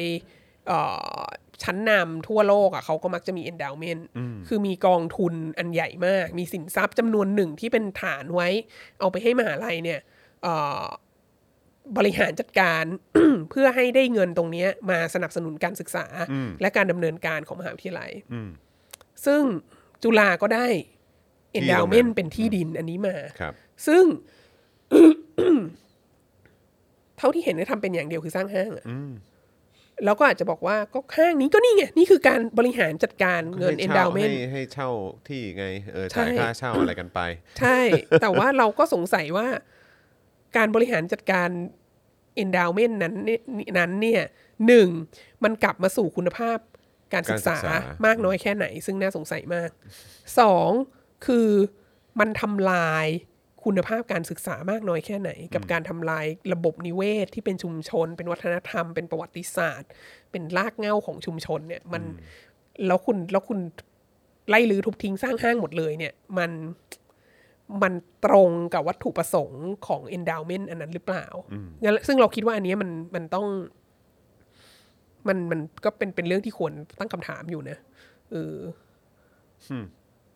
ค่ะโอ้โหฟังฟังแล้วก็แบบคือพยายามพยายามนึกอยู่ว่าเออแบบเอ๊ะถ้าเกิดว่า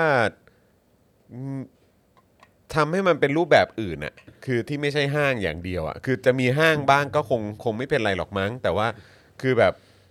ก็จะทุบอีกแล้วแล้วก็เพื่อทำห้างอีกที่นึงหรอ อะไรแบบนี้มันก็แบบมีความรู้สึกแบบก็มีก็มีคนเสนอต่างๆนานาๆมากมายอย่างโอเคเข้าใจว่าโรงหนัง standalone เนี่ยมันอาจจะไม่ได้ทำรายได้มากเท่าเมื่อก่อนแล้วอะไรเงี้ยแต่ว่าแต่ซึ่งก็ก็เข้าใจก็ยุคนี้มันก็ไม่ค่อยมีโรงหนัง standalone แล้วใช่ไหมแต่ว่าโครงสร้างสถาปัตยกรรมแล้วก็การเป็นแบบการเป็นห้องเขาเรียกอะไรห้องจัดแสดงขนาดใหญ่อะเป็นเป็นเธียเตอร์อย่างนั้นน่ะมันก็สามารถไปทำอะไรได้เยอะไหมหรือว่าถ้าทำเป็นแบบคล้ายๆสร้างสร้างเขาเรียกว่าอะไรนะสร้างสร้างเอ่อสตอรี่ให้กลายเป็นว่าเออแบบสกาล่าเนี่ยเป็นสถานที่จัดงานฟิล์มเฟสติวัลอะไรแบบนี้คือมันก็สามารถทำได้แล้วก็มันก็ทำให้เป็นที่ที่โอ้ยคนก็อยากไปเหมือนแบบเทศกาลหนังเมืองคานที่แบบว่าโอเคแม้ว่างานจะไม่ได้จัดตอนนี้แต่ว่าคนก็ยังไปว่าอ๋อเพราะที่นี่เป็นที่ที่จัดงานเทศกาลหนังเมืองคานไงก็แบบไปถ่ายรูปกันไปแบบอยู่ตรงนั้นไปดูหนังมันก็จะมีหนังอินดี้มีอะไรมาฉายกันเยอะอะไรมีซึ่งมันจริงๆมันทำอะไรได้อีกเยอะแยะมากมายแต่ว่าอยู่ที่คุณอยากทำหรือเปล่ามีโพสต์อาจารย์โสรัตน์อันนึงที่น่าสนใจมากอาจารย์โสรัตน์เขาบอกว่าเคยมีอาจารย์ที่ที่ที่เชี่ยวชาญด้านดนตรีอยู่ที่ที่จุฬาซึ่งตอนนี้ก็เสร็จไปแล้วอะไรเงี้ยก็เคยคอมเมนต์ว่าอะคูสติกส์ของหอหอประชุมใหญ่ของจุฬามีปัญหามากคือมันไม่ได้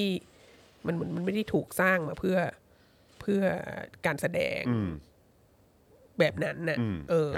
ดังนั้นนะเขาก็เลยบอกว่าแบบเออจริงๆแล้วอ่ะสกาล่ามันก็มีมันก็น่าจะเอาไปมาใช้เป็น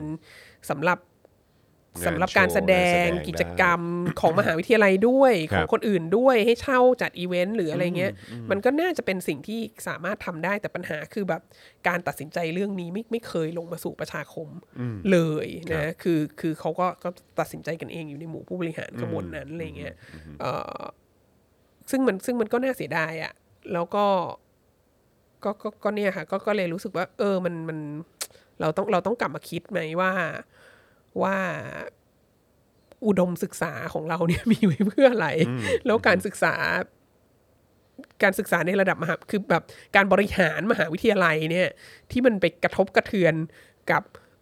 รากเหง้าทางปัญญาวัฒนธรรมและประวัติศาสตร์เลยเนี่ยมันมันเราเราก็ต้องมาคุยกันหน่อยไหมอะไรเงี้ยแล้วการที่จะแบบการที่จะใช้มาตรฐานของรัฐที่บอกว่าอายุยังไม่ถึงร้อยปีไล่รื้อได้อะไรเงี้ยหรือแบบหรือเป็นชุมชนชาวบ้านก็ไล่รื้อได้เพราะว่ามันเพราะมันไม่สวยมันน่าเกลียดมันไม่เจเนเรตเงินอะไรเงี้ยโลกหูโลกตาคือมันต้องมันต้องคุยกันนิดนึงไหมคือเรามีความรู้สึกว่าแต่ผมว่าทั้งทั้งหมดนี้ที่เราคุยกันอ่ะก็คือว่าเฮ้ยคือกลายเป็นว่าคนในพื้นที่อ่ะหรือคนที่อยู่ตรงนั้นอ่ะเขาได้มีส่วนร่วมขนาดไหนอ่ะใช่หรือว่าแม้กระทั่งคนที่คนที่มีส่วนร่วมกับสถาบันการศึกษาเนี่ยเออได้มีส่วนร่วมขนาดไหนเพราะฉะนั้นคือมันกลายเป็นวัฒนธรรมของการแบบว่าโอ๊ยพวกคุณไม่ต้องมีส่วนร่วมเออฉันตัดสินใจกันเองถูกถูก exactly มันเป็นแบบว่าฉันฉันทำได้หมดเพราะว่าฉันเป็นผู้ถือครองอำนาจสิ่งนี้อะไรเงี้ยซึ่งเหมือนเหมือนเมื่อวานเลยนะครับคุณผู้ชมคือคือไอ้ผู้นำเป็นยังไงมันก็สะท้อนสังคมตอนนี้เหมือนกันคือคืออย่างเมื่อวานเนี่ยเราก็พูดถึงข่าวที่ว่าประยุทธ์บอกว่าเฮ้ยยังไงก็จะไม่แก้รัฐธรรมนูญมีการเคลื่อนไหวตอนนี้ผมพวกพวกเราไม่แก้เออซึ่งเราก็เฮ้ยเชี่ยมึงพูดได้ไงเพราะไอ้คนที่คือกลุ่มคนที่เขายื่นไอ้อย่างอย่าง resolution ที่เขาบอกว่า อ, อ่ะเดี๋ยวต้องแก้แก้รัฐธรรมนูญแล้วก็รื้อรื้อระบอบประยุทธ์เนี่ยก็ยื่นชื่อเข้ามา หนึ่งแสนสามหมื่นห้าพัน ชื่อซึ่งเป็นชื่อของคนที่มีสิทธิ์เลือกตั้งด้วยไงใช่ใช่มั้ยเขาก็เซ็นชื่อเข้ามาแต่ไอ้นี่ก็บอกว่าไม่ๆๆยังไงจะไม่แก้เพราะเราไม่ใช่ประชาธิปไตยกูไม่ได้มาตามทางประชาธิปไตยใช่แล้วก็แบบแล้วก็ประยุทธ์ก็ออกมาบอกว่าเออแบบเนี้ยก็ทำไมหนึ่งหนึ่งสองเราจะไม่แตะเพราะมันมันเออเราจะไม่แตะเราไม่แตะแน่นอนเพราะมันมีคนแค่บางกลุ่มเท่านั้นที่แบบว่าไม่ศึกษาประวัติศาสตร์ให้มันดีมากพอเพราะฉะนั้นคือเราเราจะไม่เราจะไม่ไปแตะต้องในสิ่งที่เรารักและเคารพอะไรอย่างเงี้ยซึ่งเราแบบเอ้าแล้วคุณก็จะมาบอกว่าคนที่ออกมาส่งเสียงกันคนที่ออกมาอยู่กันกลางท้องถนนเป็นหมื่นเป็นหมื่นๆคนเนี่ยคือคุณจะบอกว่าคนเหล่านี้แบบ คือคือไม่ต้องไปฟังเขาเหรอซึ่งมันมันเป็น mindset หรือว่าเป็นวิธีคิดคล้ายๆกันเลยนะก็คือว่า mentality แบบคนไม่เท่ากันนะใช่แล้วก็คือแบบเออพวกเธอไม่ต้องมีมันมีส่วนในการตัดสินใจเอาจริงๆเราเราเราสะเทือนใจมากในในในคอมเมนต์นั้นนะที่เป็นที่เป็นจุดเริ่มต้นให้ให้เรามาพูด ในรายการตอนนี้นะซึ่งก็ยังไม่ถึงเรื่องที่ต้องการจะพูดนะแต่ว่าที่สะเทือนใจมากที่บอกว่าโอ้โหอายุแค่ห้าสิบปีบอกว่าเป็นโบราณสถานแล้วถ้าอย่างนั้นแบบว่าสลัมทั้งหลายก็ไม่ต้องไปไม่ต้องไปลื้อนะคำถามเราคือแบบแล้วทำไมคุณถึงคิดว่าสลัมมันลื้อได้เลยอ่ะคือสลัมสลัมสำหรับคุณมันคืออะไรเหรอสลัมนี่คือมีมนุษย์อาศัยอยู่ในนั้นนะมีมนุษย์ทุกรูปแบบเลยนะมีมนุษย์ผู้ชายมนุษย์ผู้หญิงมีเด็กมีผู้สูงอายุมีทารกมีสัตว์เลี้ยงมีสังคมมีคือแบบมันเป็นบ้านเขานะแล้วแล้วก็ลื้อได้เพราะว่ามันอายุยังไม่ถึงร้อยปีเหรอลื้อได้เพราะว่ามันเพราะว่ามันไม่สวยเออลื้อได้เพราะว่ามันสร้างอยู่บนที่ของนายทุนซึ่งก่อนหน้านั้นมันเป็นที่รกร้างแล้วเขาก็เลยหรือไม่ไม่บางบางทีเขาก็จ่ายค่าเช่าด้วยแต่อยู่ต้องการจะขึ้นค่าเช่าในระดับที่เขาจ่ายไม่ได้แล้วอยู่ก็ไปไล่ลื้อเขาได้อย่างนี้เหรอคือแบบเราคิดว่านี่มันมันต้องมันควรจะต้องตั้งคำถามกันเยอะเลยนะว่าวัดวัดประเทศนี้มันเป็นยังไงมันคือพอมันเป็นสลัมแล้วก็ลื้อได้เลยมันเป็น justification เหรอว่าแบบว่าว่าสลัมต้องลื้อได้อะไรอย่างเงี้ยทำให้นึกถึงแบบเออก็เออพวกเสื้อแดงก็โดนยิงได้ก็ก็โอเคไปใช่ซึ่งเรารู้สึกว่าอันนี้แบบมันก็ไม่ได้ต่างกันนะมันมันเป็นมันเป็นอย่างที่อาจารย์วัฒนาบอก mentality ใช่ไหมฮะมันเป็นมันเป็นแนวความคิดที่แบบว่าทัศนคติว่าแบบว่าว่าคนบางจำพวกเนี่ยมันไม่มีสิทธิ์จะมีชีวิตอยู่อ่ะใช่ใช่ใช่ซึ่งมันแบบโอ้โหพอเจออะไรอย่างนี้แล้วมันมันสะเทือนใจมากนะว่าแบบแล้วมันแล้วมันเป็นรากเหง้าของทุกสิ่งทุกอย่างที่เราเห็นอยู่เนี่ยทั้งเรื่องแบบทั้งเรื่องไม่ได้วัคซีนทั้งเรื่องอะไรเนี่ยเหมือนกันเลยครับเออเหมือนกันเลยครับคนอื่นเขาจะบริจาควัคซีนให้นี่ก็ไม่ให้ไม่อนุญาตให้รับได้อะไรเงี้ยเออเพราะว่าคนบางคนควรค่าที่จะได้รับวัคซีนคนบางคนไม่ควรค่าที่จะได้รับวัคซีนหรือแบบว่ามึงเป็นแค่คนจนมึงไม่ได้จ่ายภาษีเงินได้เท่านี้ถึงแม้มึงจะจ่ายแวตเยอะมากมึงก็ไม่ควรจะได้วัคซีนที่มีคุณภาพอะไรเงี้ยคือแบบมันได้เหรอวะคิดอย่างนี้ได้เหรอค่ะขอโทษค่ะสะเทือนใจครับผมครับผมดีแล้วครับดีแล้วฮะเออนะฮะแต่ว่าเมื่อกี้อาจารย์วัฒนาบอกว่าเฮ้ยจริงๆแล้วก็คือยังยังไม่ถึงประเด็นที่ที่อยากจะพูดด้วยซ้ำนะแต่ว่าคือแบบโอ้โหพอฟังดูแล้วก็แบบโหนี่มันเป็นมันก็เป็นคล้ายๆปัญหาเขาเรียกว่าไงแบบดินพอกหางหมูหรือว่าอะไรอ่ะเออคือแบบว่ามันเป็นมันเป็นมันเป็นปัญหาที่แบบว่ามันเกิดมาต่อเนื่องต่อเนื่องต่อเนื่องหลายกรณีแล้วก็แล้วก็ไม่ได้บอกว่าแค่เฉพาะของจุฬานะครับเออคือมันเป็นในพาร์ทของอื่นๆด้วยเหมือนกันในพื้นที่สังคมนี้ใช่พื้นที่อื่นอย่างในกรุงเทพมหานครก็เป็นเหมือนกันหรือว่าในจังหวัดอื่นๆก็ก็มีเหตุการณ์แบบนี้เหมือนกันเพราะมันเป็น mentality ที่เฮ้ยมันน่าเป็นห่วงแล้วมันเกิดขึ้นเข้มข้นมากในช่วง เจ็ดแปด ปีที่ผ่านมาเนาะอีกอีกอันนึงที่เกี่ยวข้องกันถ้าจะแบบว่าไม่ไม่พูดแต่เรื่องจุฬาอย่างเดียวอะเราเราอยากพูดเรื่องเราอยากพูดเรื่องห้องสมุดของคณะสังคมศาสตร์มช.ที่ที่เขากำลังที่เขาว่ากำลังจะปิดกำลังจะยุบทิ้งอะไรเงี้ยซึ่งอันนี้ก็สะเทือนใจมากเหมือนกันนะฮะแล้วก็แล้วก็มีคำมีคำอธิบายจากผู้บริหารอะไรเงี้ยออกมาว่าสิ่งที่เกิดขึ้นคืออะไรแล้วก็จริงๆเราก็เราก็มีเพื่อนเพื่อนใน Facebook ของเราก็อยู่ทั้งสองฝั่งนะอยู่ทั้งฝั่งที่บอกให้ยุบได้แล้วอยู่ทั้งฝั่งที่ต่อต้านการยุบอ่ะแล้วเราก็เลยเราก็เลยได้เห็นคอมเมนต์มาจากฝั่งที่ฝั่งผู้บริหารมุมมองผู้บริหารว่าทำไมเขาถึงยุบแล้วเขาก็ก็นั่นแหละเขาก็บอกว่าไม่ได้เอาหนังสือไปทิ้งหนังสือมันก็แค่ไปตามทางของมันเพราะว่ามันไม่มีใครอ่านแล้วมันมีคนเข้ามาใช้น้อยมากแล้วมันต้องเสียงบประมาณในการบริหารจัดการเยอะมากซึ่งเราก็เข้าใจว่าห้องสมุดเนี่ยมันต้องมันต้องเสียค่าบริหารจัดการเยอะนะคือมันต้องมีคนที่มีความรู้ที่จะมาเป็นมาเป็นบรรณารักษ์ได้และอันนี้อันนี้ก็เป็นอีกอันนึงนะอาชีพอาชีพบรรณารักษ์เนี่ยในประเทศที่พัฒนาแล้วอ่ะคนที่เป็นบรรณารักษ์ห้องสมุดมหาวิทยาลัยหรือเป็นหัวหน้าบรรณารักษ์เนี่ยคือเทียบเท่าแบบ โปรเฟสเซอร์เลยอ่ะคือเป็นคนที่มีฐานะทางวิชาการที่สูงส่งและได้รับการยอมรับและชื่นชมและแบบว่าหมู่บรรดาโปรเฟสเซอร์คือเราอ่ะไปไปเรียนปริญญาเอกที่ที่ออกซฟอร์ดเนี่ย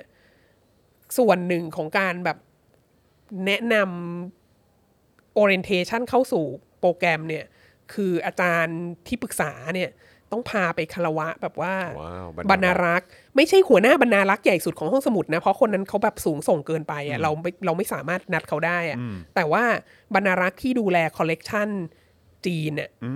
เอออยู่ที่ออกซฟอร์ดเนี่ยแล้วบรรณารักษ์ก็แบบพามาแนะนำแบบว่าเอกสารข้อมูลอะไรต่างๆที่อยู่ในห้องสมุดที่แบบว่าได้มาตั้งแต่สมัยราชวงศ์ชิงอะไรเงี้ยมีแบบคนที่แบบไปสนิทกับซูซี่ไทเฮาแล้วก็เลยได้มาแล้วก็โน้นนี้นั้นมีเรื่องมีราวว่าไปเอาสิ่งนี้มาจากไหนไปเอาสิ่งนี้มาจากไหนมีมีทั้งประวัติศาสตร์อันดีและอันไม่ดีอันช่อฉนอันขี้โกงอันไปขโมยมาหรืออะไรก็เขาก็เล่าให้ฟังอะไรเงี้ยแต่ก็คือแบบมันเป็นแบบขุม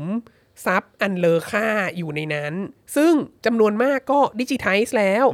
แต่ว่ามันก็มันมีค่านึกออกไหมอีกอีกจดหมายเหตุหรือเอกสารหนังสืออายุ สองถึงสามร้อย ปีเนี่ยมันมีค่าแล้วเขาก็ต้องเก็บไว้ในห้องที่บอกว่ามีการควบคุมความชื้นและอุณหภูมิและอะไรทุกสิ่งทุกอย่างแล้วเขาก็ภาคภูมิใจมากแล้วสถานะของเขากับอาจารย์ที่ปรึกษาเราเนี่ยที่เป็นฟูลโปรเฟสเซอร์เนี่ยไม่ได้ด้อยไปกว่ากันนะแล้วคือแบบทุกคนจะไปทำปริญญาเอกจะไปอะไรเนี่ยก็คือแบบว่าคนนี้คือคนยิ่งใหญ่แล้วก็จริงๆก็อย่างที่บอกคือคือหนึ่งในสองผู้ก่อตั้งพรรคคอมมิวนิสต์จีนน่ะหลี่ต้าเจ้าอ่ะก็คือบรรณารักษ์ห้องสมุดมหาวิทยาลัยปักกิ่งอ่ะครับผมคือระดับนั้นน่ะคือดังนั้นเนี่ยมันต้องมันต้องใช้ห้องสมุดเนี่ยเป็นที่พูดให้ฟังเนี่ยก็คือห้องสมุดมันเป็นอะไรที่ต้องใช้ทรัพยากรเยอะเข้าใจคือคนถ้าเราต้องการคนระดับนั้นเอ่อมาเป็นบรรณารักษ์เนี่ยแล้วเขาก็จะต้องการเขาก็จะต้องการทรัพยากรที่จะสนับสนุนการทำงานบรรณารักษ์ของเขาให้ดีอ่ะมันก็ต้องใช้เงินเดือนเขาก็ต้องแพงเอ่อทรัพยากรที่จะเอามาสนับสนุนอะไรต่างๆมันก็มันก็เยอะอันนี้เข้าใจอันนี้เข้าใจเอ่อว่ามันแพงนะแต่ว่าคำถามคือมันแพงแล้วก็เลยจะไม่ทำเหรอเราก็กลับมาที่ว่าแบบเออมันแพงเราก็เลยจะทุบสกาล่าสร้างห้างดีกว่าเนอะอะไรเงี้ยคือคือคือการบริหารจัดการการบริหารจัดการสินทรัพย์ของมหาวิทยาลัยเนี่ยการบอกว่าอะไร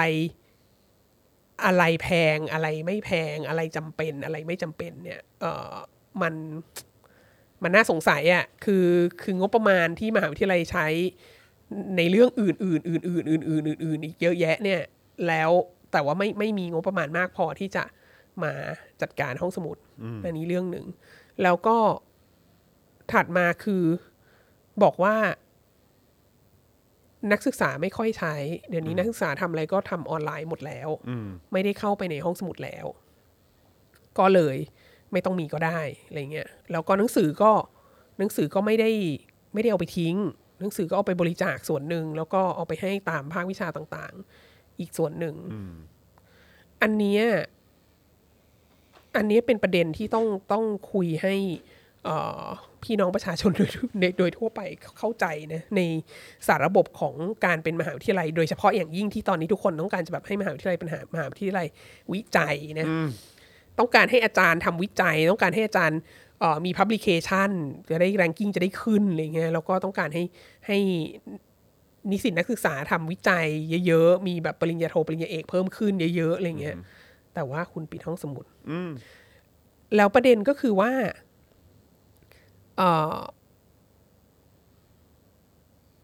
ห้องสมุดเนี่ยมันเป็นมันควรจะเป็นที่หลักในการทำวิจัยของอาจารย์แล้วก็ของนิสิตนักศึกษาใช่ไหมแต่ว่าที่ผ่านมาเอางี้ดีกว่าเราเราเนี่ยบอกเลยว่าเรามีมีประสบการณ์เพราะเราเราสอนเรื่องเกี่ยวกับจีนใช่ไหมแล้วเรากลับมาแล้วเรามีความรู้สึกว่าคอลเลกชันจีนเนี่ยในในห้องสมุดที่เราที่สถาบันที่เราอยู่เนี่ยมันน้อยแล้วมันไม่ทันสมัยแล้วเราก็รู้สึกว่า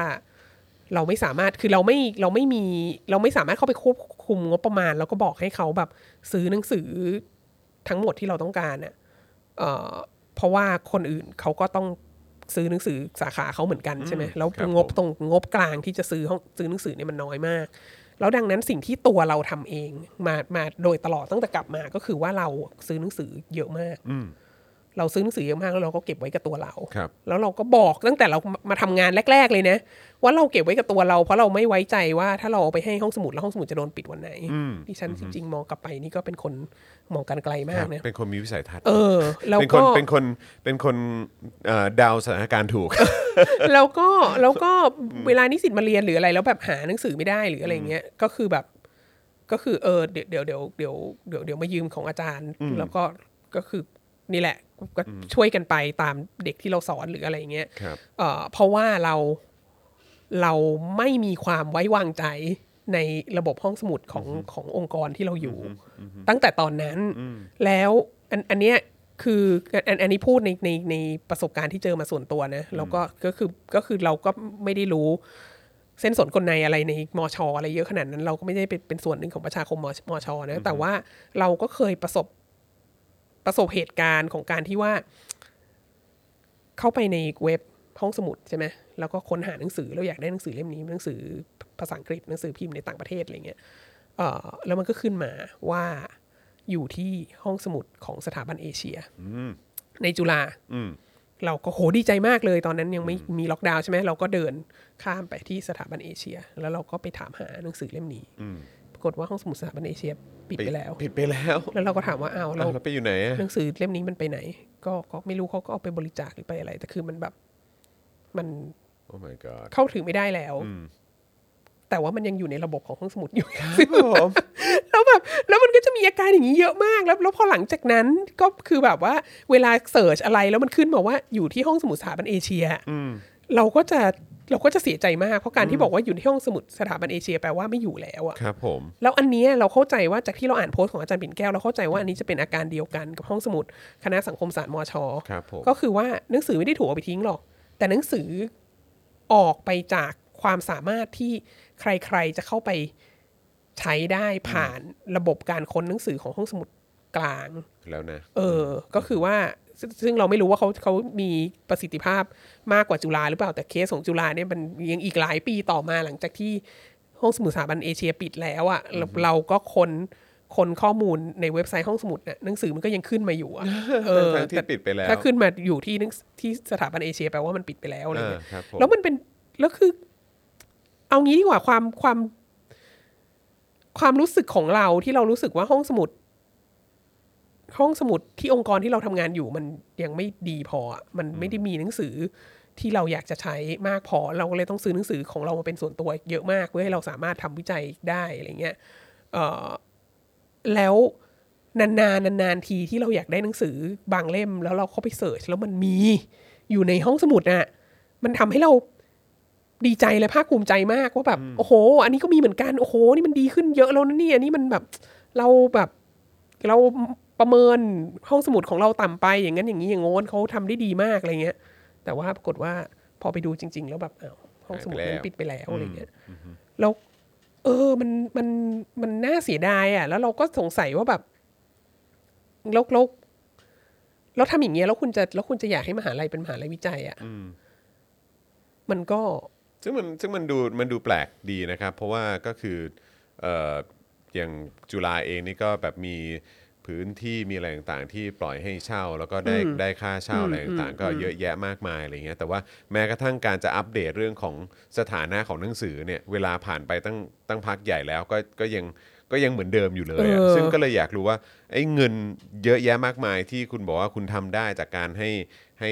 ใช้สถานที่เพื่อทำเป็นห้างทำเป็นคอมมูนิตี้มอลล์หรืออะไรก็ตามเนี่ยเงินมันไปลงกับอะไรกันแน่คือเราทั้งทั้งที่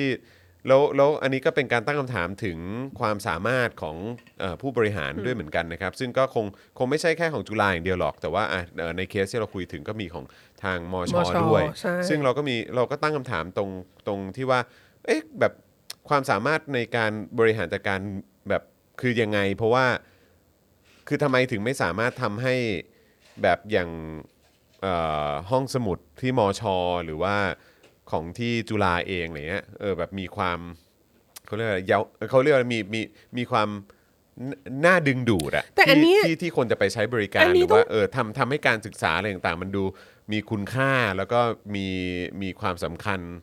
ที่ที่จะต้องให้คุณค่าแล้วก็ต้องต้องให้งบประมาณต้องบอกก่อนนะคุณจรเดี๋ยวคนคือไม่อยากให้คนเข้าใจผิดว่าห้องสมุดที่มีอยู่อ่ะแล้วเจ้าหน้าที่บรรลักษ์อะไรที่ที่ทำงานกันอยู่ณปัจจุบันนี้ของของจุฬาแล้วก็ของธรรมศาสตร์อะไรเงี้ยที่เราที่เราสัมผัสด้วยบ่อยๆเนี่ยนะซึ่งเราเราเชื่อว่ามช.เองก็ก็เป็นอย่างนั้นนะคือคือดีมากนะคือช่วงที่ช่วงที่ชัตดาวน์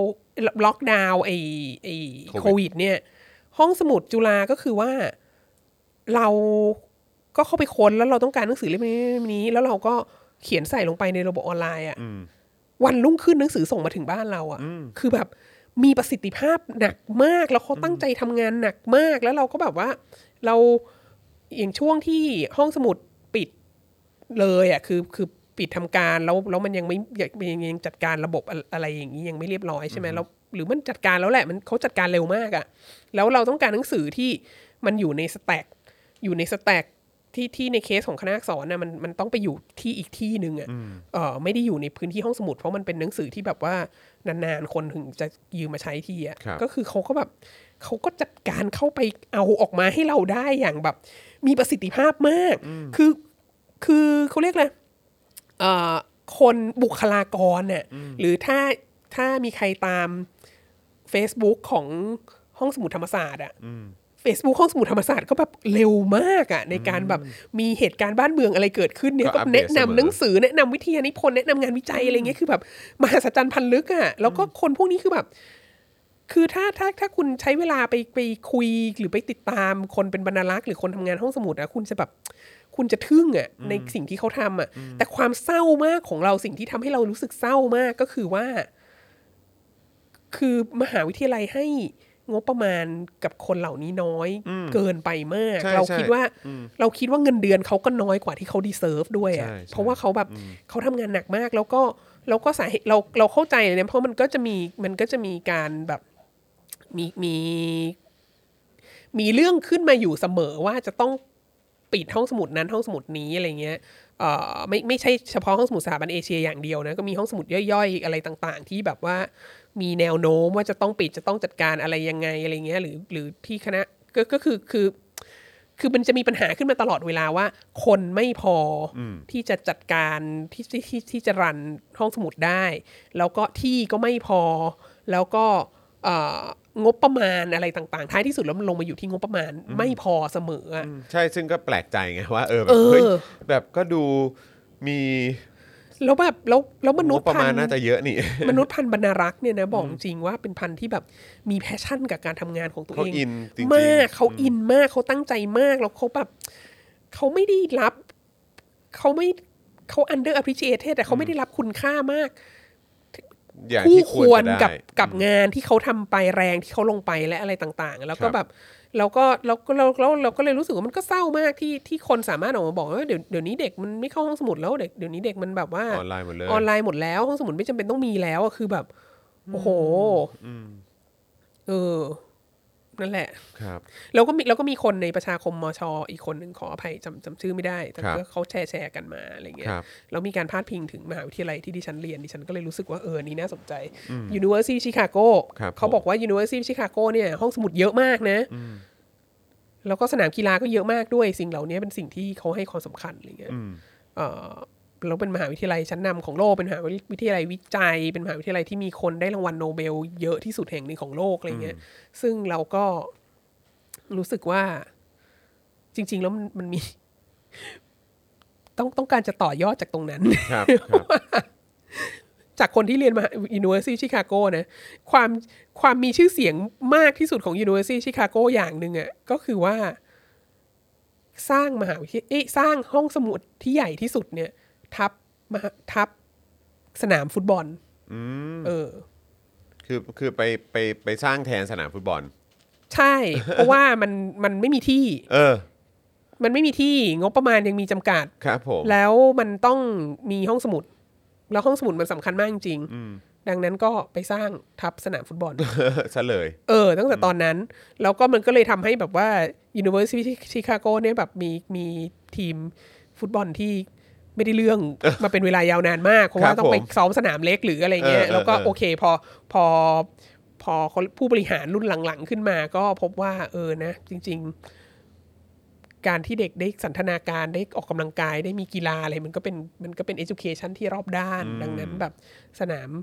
กีฬาก็จำเป็นนะเขาก็เลยแบบว่ามีการสร้างยิมสร้างสเตเดียมอะไรขึ้นมาใหม่เขาก็ไปเสาะแสวงหาเงินเพิ่มอะไรเงี้ยในการที่จะมาทำสิ่งเหล่านี้อะไรเงี้ยแต่ว่าอิชูที่เถียงกันของ University of Chicago เนี่ยมีแต่เถียงกันว่าจะจะเอาห้องสมุดหรือเอาเอาสนามกีฬาไม่ไม่เคยมีการเถียงกันว่าจะเอาห้องสมุดหรือจะเอาห้างเออเออหรือจะเอาแบบคือคือคือคือในความเป็นมหาวิทยาลัยที่มีโนเบลสาขาเศรษฐศาสตร์อยู่เยอะที่สุดเนี่ยนะไม่เคยมีอิชชูว่าเราจะต้องแบบเราจะต้องปิดห้องสมุดหรือเราจะต้องใช้พื้นที่ของมหาวิทยาลัยไปเพื่อทำห้างอะไรเงี้ยสะดวกซื้อหรือว่าเป็นแบบร้านกาแฟไม่เคยไม่เคยมีอิชชูนี้เป็นห้างหรืออะไรพวกนี้ไหมใช่ใช่คือห้องสมุดนี่เป็นห้องสมุดเป็นสถานที่ศักดิ์สิทธิ์ของมหาวิทยาลัยอ่ะเราก็คิดว่าแบบเออมันก็ควรจะเป็นอย่างนั้นอะไรเงี้ยเออมันก็แปลกดีเหมือนกันนะครับคือมหาวิทยาลัยที่อะไรนะได้รางวัลโนเบลสาขาเศรษฐศาสตร์เยอะแทบจะเยอะที่สุดเนาะเออนะแต่ว่ากับอีกอันนึงที่ที่ทุกคนก็จะบอกอ๋อนี่คือมหาวิทยาลัยอันดับหนึ่งของประเทศเลยเออเราเป็นเหมือนช่างแบบแตกต่างกันจังของแผ่นดินเราอยากจะเราจะเป็นมหาวิทยาลัยวิจัยเราอยากจะแบบเออแต่ว่าก็สร้างห้างกันดีกว่าทำคอมมูนิตี้มอลล์กันอะไรอย่างเงี้ยครับผมนะฮะคุณแทนบอกว่าผมว่าเพราะชิคาโกสร้างสนามห้องอะไรนะห้องสมุดทับสนามกีฬาเนี่ยแหละครับเลยต้องอะไรนะเลยดังถึงขนาดมีไซเทชั่นของตัวเองค่ะคือคือจริงๆ University of Chicago นี่ห้องสมุดเป็นห้องสมุดเป็นสถานที่ศักดิ์สิทธิ์นะคะแล้วก็มีคนบอกว่าอีกอย่างนึงคือใต้ห้องสมุดนั้นน่ะมันก็เป็นที่ที่ฝังกากกัมมันตรังสีเพราะว่า University of Chicago ก็เป็นที่ที่มีการเกิด chain reaction เป็นครั้งแรกของโลกใช่ไหมเขาเรียกอะไรแมนฮัตตันโปรเจกต์อ่ะมันก็เบสอยู่ที่ University of Chicago แล้วดังนั้นมันก็มีการกากกัมมันตรังสีส่วนหนึ่งก็ก็ก็ไปฝังอยู่ใต้ใต้ห้องสมุดอันนั้นอะไรเงี้ยซึ่งควรจะเป็นสนามฟุตบอลเลยโอ้โหเราก็อาจจะมีจักรวาลมาเวลอะไรออกมาจากห้องสมุดหลักของมหาวิทยาลัยชิคาโกได้นะคะคุณ No Matter How บอกว่าตามมาฟังเรื่องอารยธรรมของคณะอักษรค่ะ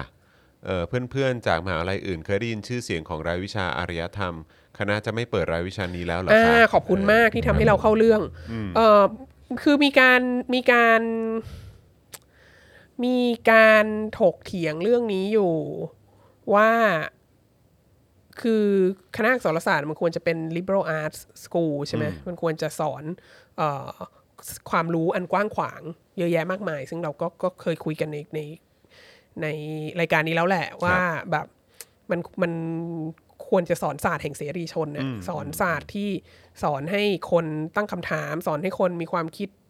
วิเคราะห์วิพากษ์ critical thinking อะไรต่างๆเอ่อสอนความรู้อันกว้างขวางสอนภาษาเยอะ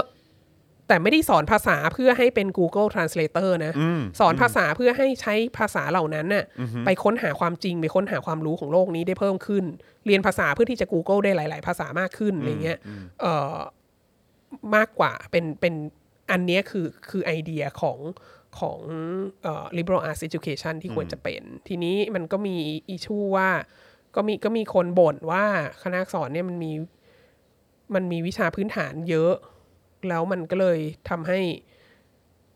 มีพื้นที่สำหรับลงวิชาเลือกได้น้อยไปลงวิชานอกคณะได้น้อยอะไรเงี้ยเราก็เลยเอ่อมันก็ไม่กว้างขวางเท่าที่มันไม่มีอิสระในการแบบในการเลือกเรียนได้กว้างขวางมากพอก็เลยมีแรงกดดันที่จะให้มาลดวิชาพื้นฐานซึ่งดิฉันรู้สึกว่าเป็นการแก้ปัญหาที่ย้อนแย้งมากเพราะว่าสาเหตุที่มีพื้นที่วิชาเลือกน้อยอ่ะจริงๆแล้วอ่ะมันเป็นเพราะว่าวิชาเอกต่างๆอ่ะการวิชาเข้ามาไว้ในวิชาเอกของตัวเองอ่ะมากเกินไปก็เลยทำให้เพราะว่าวิชาพื้นฐาน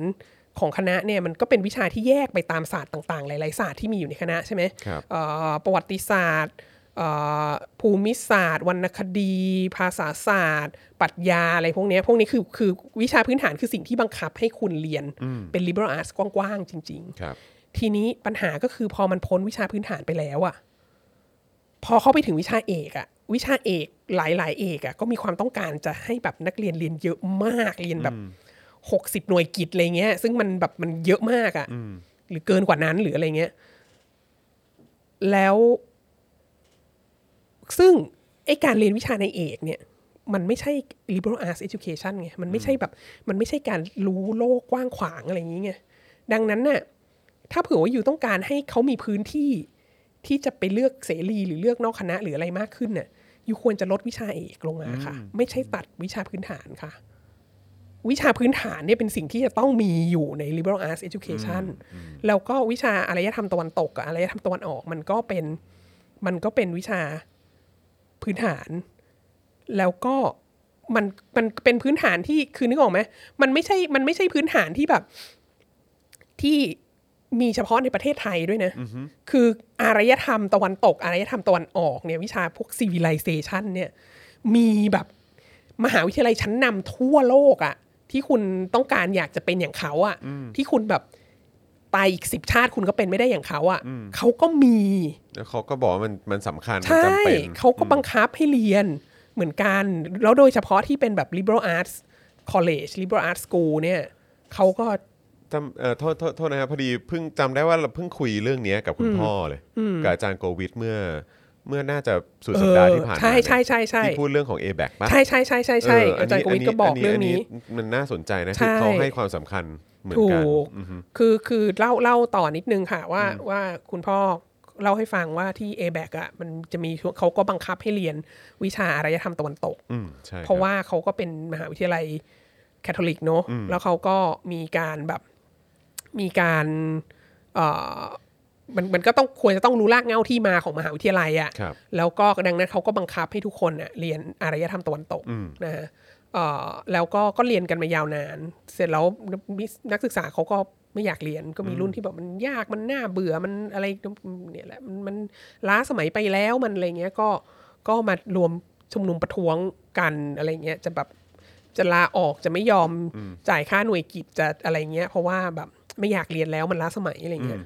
แล้วปรากฏว่าแล้วก็เอาเรื่องเข้าที่ประชุมอะไรเงี้ยก็ก็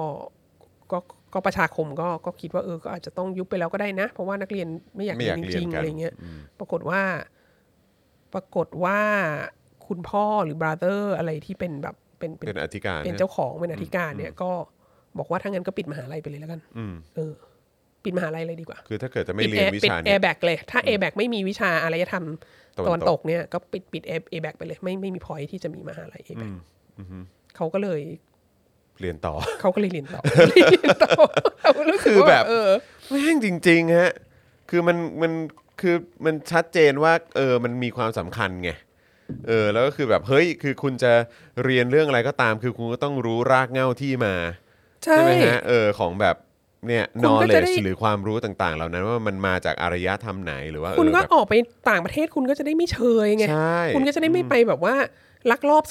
ลักลอบสุนทรพจน์คนอื่นมาแล้วก็มาพูดบนเวทีนานาชาติแล้วก็กลับมาแล้วก็แบบก็บังเอิญคิดเหมือนกันอะไรเงี้ยคือมันน่าอายไหมอ่ะอันนี้มันมาจากอันนี้มันมาจากการไม่ได้รับ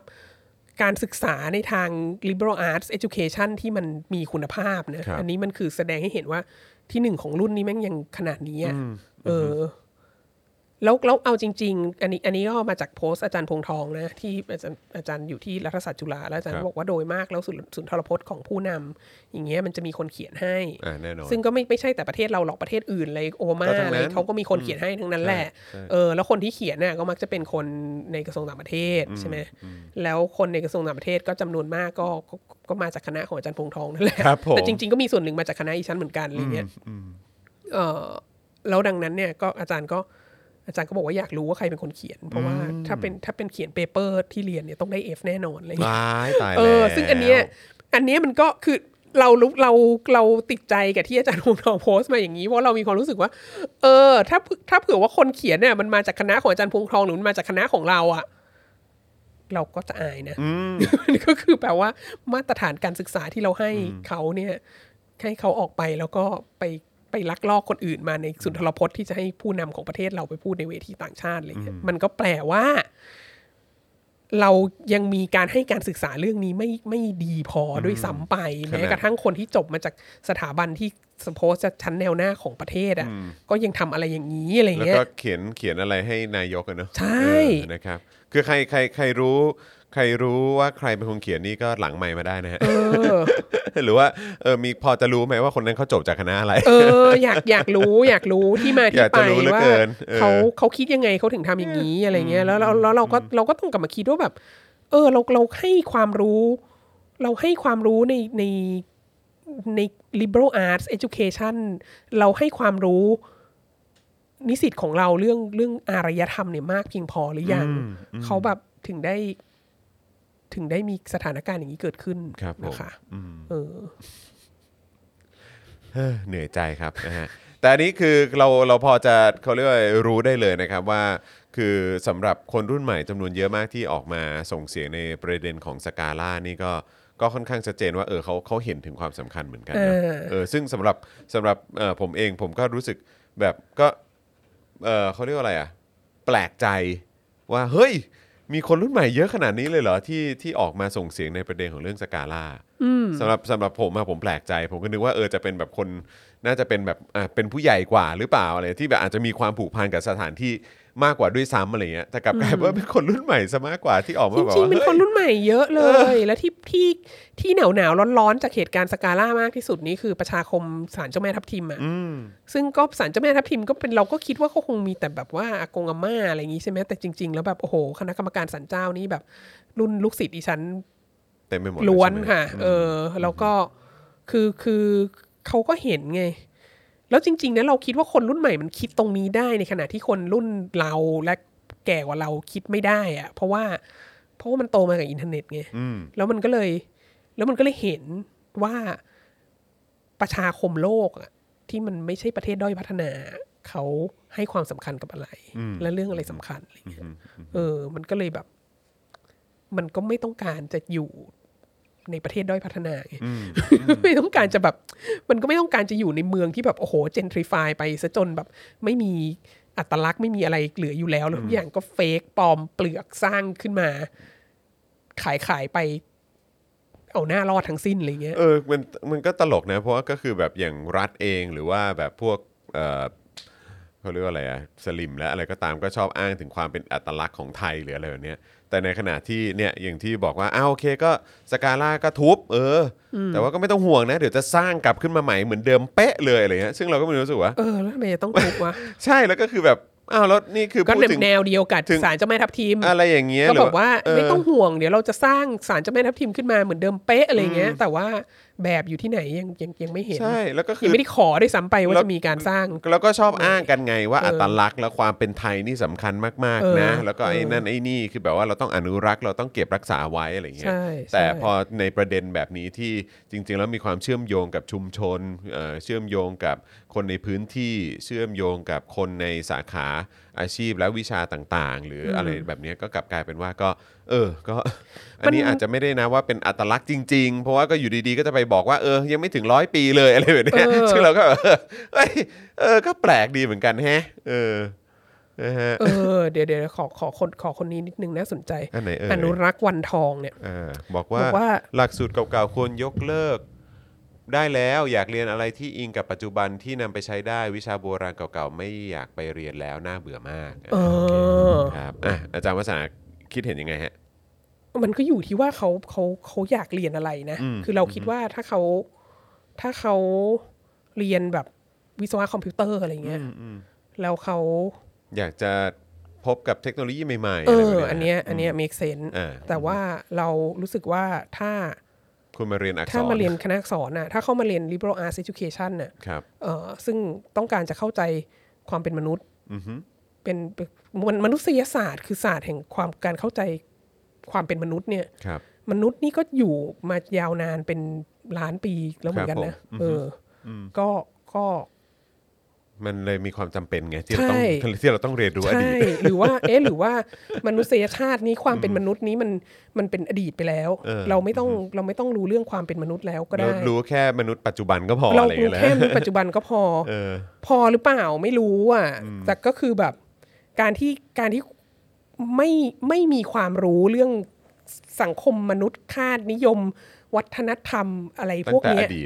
เออมันก็ทำให้ไปพูดกับมนุษย์ที่เขามีอารยธรรมในในในโลกนี้ไม่รู้เรื่องไงมันก็ทำให้ไม่สามารถเป็น global citizen ได้ไงเออนั่นแหละมันเลยเป็นความจำเป็นของการเรียนวิชาเหล่านี้ใช่ใช่แล้วมันร้ายแรงมากถึงขนาดว่าเออดิฉันค่อนข้างมั่นใจว่าที่หนึ่งของรุ่นที่ไปลักลอบลักลอบเอ่อเอ่อสุนทรพจน์ของคนอื่นเนี่ยไม่ได้เรียนวิชาอะไรธรรมแน่นอนไม่ไม่ไม่ไม่เก็ตเรื่องนี้ใช่ครับใช่ครับอันนี้อันนี้ค่อนข้างมั่นใจเลยคงคงไม่ได้เรียนแน่นอนหรือเรียนก็คงคืนครูไปหมดแล้วนะครับอ่าเดี๋ยวเดี๋ยวเขาดูเขาดูคอมเมนต์หน่อยได้ไหมครับอ่านะฮะคุณศิวะบอกว่าจริงครับโพสต์โมเดิร์นก็เป็นเส้นทางที่ไทยเคยผ่านมาแหละฮะแล้วอายุไม่ถึงร้อยปีทั้งนั้นแต่มันเป็นเส้นทางที่ผ่านมาของเราไม่งั้นโพสต์โมเดิร์นจะต้องหายไปหมดเลยเหรอครับผมค่ะคุณคุณโชติตาบอกว่าพระพุทธเจ้าบอกให้อยู่กับความจริงและอยู่กับปัจจุบันไม่ใช่เหรอคะเออเออเออใช่เราเป็นรัฐศาสนาไปแล้วเนอะเออนะฮะคุณธนภัทรบอกว่าต่อให้เรียนวิศวะคอมแล้วไม่รู้จักเออไม่รู้จุดกำเนิดยุคโบราณตอนแรกๆโอเคเหรอเออนะครับเออไม่รู้เหมือนกันคุณว่าโอเคไหมอ่ะนั่นน่ะสินะครับบางทีมันก็มันบางทีมันก็คุยกันรู้เรื่องยากนะคุยรู้เรื่องยากมากๆครับคือคืออันนี้มันมันเป็นวิธีการคิดของของผู้ใหญ่ในบ้านในเมืองเราด้วยแหละอย่างเช่น เขาให้ความสำคัญกับอะไรอุดมศึกษาสมัยนี้นวัตกรรมใช่ไหมเขาก็พูดมาว่าเราต้องมีนวัตกรรมเราต้องส่งเสริมนวัตกรรมโน้นนี้นั้นอะไรเงี้ยแล้วก็คณะที่เราอยู่เนี่ยก็จะถูกบี้ตลอดเวลาว่าไม่มีนวัตกรรมอะไรทุกอย่างก็เก่าไปหมดอะไรเงี้ยแต่ว่าเงินให้พัฒนาห้องสมุดอะไรเงี้ยไม่ไม่ไม่มีมาเพิ่มนะแต่ต้องการให้เรามีนวัตกรรมเอ่อแล้วแล้วแล้วก็เลยถามว่าเอาแล้วแล้วคุณมองว่านวัตกรรมของเราคืออะไรครับก็มีคนจำนวนมากบอกว่าก็นี่ไงทำแอปทำแอปทำแอปทำแอปต้องให้ทุกอย่างต้องให้มันแบบอยู่ในสมาร์ทโฟนได้อะไรเงี้ยซึ่งก็โอเคซึ่งก็โอเคไม่ว่าการแอปก็เป็นสิ่งที่มีประโยชน์มากแต่ว่าแต่ว่าแล้วเราก็ไปคุยกับอาจารย์ที่วิศวะใช่ไหมมีได้มีโอกาสไปคุยกับอาจารย์ที่วิศวะแล้วก็ไปปรึกษาเขาว่าเราจะทำแอปยังไงดีในช่วงหนึ่งที่ทำงานบริหารเนี่ยนะแล้วอาจารย์ที่วิศวะก็บอกว่าอาจารย์วิศวะท่านนั้นเนี่ยซึ่งโอ้โหเป็นปูชนียบุคคลมากไม่รู้ตอนนี้ไปถึงไหนแล้วนะครับ เอ่อ บอกว่าอาจารย์มันมีแอปขยะเกิดขึ้นเยอะมากเต็มไปหมดครับผมปัญหามันมันนวัตกรรมมันไม่ใช่แอปนะคือทำแอปมาแล้วอ่ะมันต้องมีคอนเทนต์อยู่ในนั้นไม่งั้นถ้ามันมีแอปของมันออกมาอย่างเดียวแต่มันไม่มีคอนเทนต์อยู่ในแอปอ่ะมันก็มันก็เป็นขยะมันก็ไปใช้ทำอะไรไม่ได้อ่ะคือมันก็แค่แบบสร้างนวัตกรรม just for the sake of นวัตกรรม เออแล้วแล้วเราก็ถามว่าแล้วคนแล้วคอนเทนต์คืออะไรคอนเทนต์ก็คือสิ่งที่เราทำนี่แหละคอนเทนต์ก็คือสิ่งที่ออกมาจากหัวเราและออกมาจากห้องสมุดและออกมาจากหนังสือและ Google และอะไรต่างๆอ่ะที่แบบว่าเอามาร้อยเรียงเอามาเอามานำเสนอที่จะแบบที่จะให้คนฟังแล้วเข้าใจง่ายๆและแบบสามารถเชื่อมโยงและเอาไปใช้ในชีวิตได้อะไรเงี้ยสิ่งนั้นคือคอนเทนต์น่ะซึ่งสิ่งนั้นก็คือสิ่งที่สอนอยู่ใน Liberal Arts Education แบบที่คณะอักษรศาสตร์ที่ควรจะเป็นไงเออซึ่งถามว่าเราเราเรียนเรื่องแบบอะไรนะบ่อเกิดอารยธรรมลุ่มแม่น้ำต่างๆเนี่ยมันมันเกี่ยวโยงกับปัจจุบันยังไงมันก็เกี่ยวโยงมันเกี่ยวโยงได้ไม่ไม่มีที่สิ้นสุดอะคืออย่างน้อยคุณก็เริ่มรู้แล้วไหมว่าการที่มันจะมีอารยธรรมเกิดขึ้นมาได้อะการที่คนเราจะคิดประดิษฐ์สิ่งนั้นสิ่งนี้มาเนี่ยเมื่อเป็นเป็นหมื่นปีมาแล้วเนี่ยมันก็ต้องมาจากการมีความมั่นคงทางอาหารใช่ไหมการมีข้าวกินเขาต้องมีข้าวกินเขาต้องมีบ้านที่อยู่ได้แล้วเขาถึงจะแบบเขาถึงจะคิดประดิษฐ์สิ่งโน้นนี้นั้นห้าร้อยอย่างได้ก่อนที่เขาจะมีข้าวกินและมีบ้านอยู่ได้เนี่ยเขาก็ต้องไปอยู่ในที่ที่มันเพาะปลูกได้ใช่ไหมแล้วเขาก็ต้องจัดการกับปัญหาน้ำท่วมที่มันมากับแม่น้ำขนาดใหญ่อะไรเงี้ยแล้วเออมันมีที่มาอย่างนี้ความคิดสร้างสรรค์ที่เป็นฐานรากของการเกิดอารยธรรมจนมาถึงแบบว่า Apple สมาร์ทโฟนสมาร์ทโฟน iPhone สิบสามอะไรจนถึงทุกวันนี้ Metaverse เออมันมันมีฐานรากมาจากความมั่นคง พื้นความต้องการพื้นฐานอย่างนี้แล้วแล้วมันมนุษย์จัดการกับความไม่มั่นคงอย่างไรใช่ไหมก็คือพยายามคิดประดิษฐ์อะไรขึ้นมาเทคโนโลยีชนประทานอะไรส่วนหนึ่งอีกส่วนหนึ่งก็พยายามจะก็พยายามจะฝนตกหนักเกินไปก็ก็คิดว่าข้างบนนั้นมีอะไรก็เกิดเกิดพยายามอธิบายปรากฏการณ์ธรรมชาติก็ทางหนึ่งก็ไปเป็นวิทยาศาสตร์ใช่ไหมอีกทางหนึ่งก็ไปเป็นไสยศาสตร์ความเชื่อศาสนาอะไรพวกเนี้ยแล้วสิ่งต่างๆเหล่านี้เนี่ยมันเป็นแรงบันดาลใจให้คนแบบคิดอะไรขึ้นมาได้อย่างไรบ้างการเราเขาเจอเขาประสบปัญหาอะไรมาในอดีตแล้วเขาแก้ไขมันอย่างไรอะไรเงี้ยคือแบบนั่นคือพอยต์ของการเรียนรู้ครับเออคือคือสิ่งเหล่านี้ค่ะคือแบบว่าคือคอนเทนต์ที่แบบที่คุณจะเอาไปใส่แอปได้หรือคือคอนเทนต์ที่คุณจะมันนำเสนอในรูปแบบในอินเทอร์เน็ตได้อะไรเงี้ยมันไม่มันเออไม่ไม่เข้าใจว่ามาถึง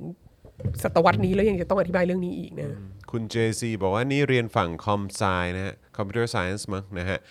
พวกพื้นฐานต้นกำเนิดหลายๆอย่างสำคัญมากๆเลยนะครับการรู้เรื่องก่อนหน้าถึงไม่ได้นำมาใช้โดยตรงแต่ก็เป็นไอเดียที่มาอะแดปใช้กับของใหม่ๆของใหม่ก็เลยแตกไอเดียมาจากของเก่าละครับเออนะฮะคุณเตอร์บูล่าเตอร์เตอร์โบล่าใช่ไหมบอกว่าในตำราแพทย์ทุกบทเนี่ยจะมีประวัติของการวิจัยและการหาความรู้ใหม่ๆในอดีตที่เกี่ยวข้องกับเนื้อหาในบทนั้นเสมอนะครับนะฮะ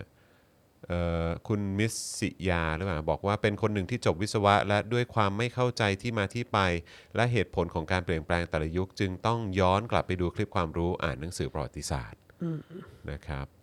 คุณของขวัญบอกว่าการเรียนประวัติศาสตร์คือการเรียนทั้ง narrative ที่มาที่ไปจนถึง case study ทฤษฎีต่างๆของสิ่งที่เราเรียนนะปัญหามันอยู่ที่การสอนให้คนเรียนเนี่ยเห็นความเชื่อมโยงจากอดีตถึงปัจจุบันนะครับโอ้วันนี้คอมเมนต์กันแบบเออคือเราวันนี้คอมเมนต์กันแบบโอ้โหเราว่าเราว่าที่รากเหง้าของปัญหาอีกอย่างนึงอ่ะก็คือว่าก็คือก็คือการไม่มีประชาธิปไตยอ่ะใช่ครับเอาจริงๆกลับมาที่นี่เลยนะเพราะว่ามันวนกลับมาที่ความรู้สึกว่าคนมันสำคัญไม่เท่ากันแล้วคนบางกลุ่มสำคัญคนบางกลุ่มไม่สำคัญแล้วก็ต่อเนื่องมาว่าความรู้ของคนที่สำคัญก็สำคัญความรู้ของคนที่ไม่สำคัญก็ไม่สำคัญแล้วก็คือยึดตัวยึดตัวเองเป็นศูนย์กลางของโลกไงคือคือคือกูนี่แหละรู้รู้อย่างนี้ก็พอแล้วรู้แค่นี้ก็พอแล้วสิ่งที่กูไม่รู้ก็โลกก็ไม่จำคนอื่นก็ไม่จำเป็นต้องรู้แล้วความรู้ของคนอื่นอะไรก็ก็ก็ไม่สำคัญเนี่ยแหละครับมันคือปัญหาที่เรากำลังเผชิญอยู่มา เจ็ดถึงแปด ปีแล้วใช่แล้วมันก็นำมาสู่การที่บอกว่าก็ไม่ต้องเรียนหรอกก็ฉันฉันมองไม่เห็นว่ามันสำคัญยังไงดังนั้นพวกเธอก็ไม่ต้องเรียนแล้วฉันก็ไม่ใส่ใจที่จะไปเรียนรู้ด้วยว่ามันสำคัญยังไงแล้วฉันก็ไม่แคร์ความเห็นของพวกเธอด้วยเพราะว่าพวกเธอไม่ไม่ไม่สำคัญฉันเท่านั้นที่สำคัญฉันเท่านั้นที่มีอำนาจเพราะว่าฉันไปยึดอำนาจมาอะไรเงี้ยเออซึ่งเราคิดว่าไอ้มุมมองแบบนี้มุมมองที่แบบมุมมองที่ไม่เห็นคุณค่าของคนของมนุษย์น่ะมนุษย์คนอื่นน่ะแล้วก็ไม่มันก็เลยทำให้ไม่เห็นคุณค่าของความคิดของเขาแล้วมันก็ไม่เห็นคุณค่ากับความรู้กับอะไรต่างๆที่เขาให้ความสำคัญกับความเชื่อกับวัฒนธรรมของเขากับชุมชนของเขาอ่ะทั้งหมดเนี้ยมันเป็นที่มาของความล่มสลายทางอารยธรรมอ่ะคือเมื่อท้ายที่สุดแล้วอยู่เอาตัวอยู่เป็นใหญ่คนเดียวแล้วอยู่ไม่ฟังคนอื่นแล้วอยู่ไม่เห็นคุณค่าของมนุษย์คนอื่นนะมันก็ทำให้อารยธรรมอยู่ล่มสลายซึ่งซึ่งซึ่งเราน่าจะรู้สึกได้นะครับว่าเนี่ยคือผมว่าผมว่าเราเราเราคือคนหลายยุคหลายสมัยก็น่าจะรู้สึกมาแล้วแหละใช่ไหมตั้งแต่แบบการมีเผด็จการครองอำนาจเป็นสิบปีอะไรอย่างเงี้ยเข้าใจไหมฮะส่วนยุคสมัยนี้ก็เห็นถึงการล่มสลายของอารยธรรมจริงๆนะนะฮะที่บอกว่าเออขนาดผู้นำนี่ยังลักลอบหรือเปล่าเนี่ยเออนะฮะคือแบบเนี่ยก็ เจ็ดถึงแปด ปีฮะของความไม่มีประชาธิปไตยก็นำพามาสู่ความล่มสลายได้ด้วยเหมือนกันนะครับเอ่อคุณเควินเหรอฮะบอกว่าแต่ที่ตลกร้ายคือคนที่ถูกเอาเปรียบโดยโครงสร้างกลับปกป้องคนที่เอาเปรียบตนเองและเหยียบย่ำอะไรนะฮะเอ่อขัดง้างอะฮะกับคนที่พยายามปลดปล่อยการเอาเปรียบจริงจริงก็คือคนที่อยู่ในคนที่อยู่ในระบบเองนั่นแหละที่ที่ก็ทำร้ายกันเองอ่ะ อันอันอันนี้ก็อันนี้ก็มีปัญหาเยอะค่ะคุณเอนเนสบอกว่าเผด็จการเนี่ยสนว่าใครพูดประชาธิปไตยสนว่าพูดอะไร นะครับเออ ชอบจังเลย คุณจูนบอกว่าเหมือนอะไรนะเหมือนโทนี่ป่ะอ๋อครับผมนะเออที่บอกว่ากฎหมายอันนั้นไม่เป็นปัญหาจ้า นะครับแม่วันนี้ที่เราไปหลากหลายประเด็นมากเลยนะเนี่ยเออนะฮะคือทีแรกนึกว่าจะฟิกซ์กันอยู่ที่สกาล่ากับเอ่อทางอะไรนะห้องสมุดมอเชียงใหม่มอชอนะไม่จริงๆแล้วดิฉันต้องการพูดเรื่องวิชาอารยธรรมเออใช่อันนี้อันนี้คือพอยท์ที่วันนี้ต้องการจะพูดสำคัญที่สุดแต่ว่าปรากฏว่าอยู่ดีๆในช่วงสองวันก่อนที่จะเป็นเรื่องนี้เนี่ย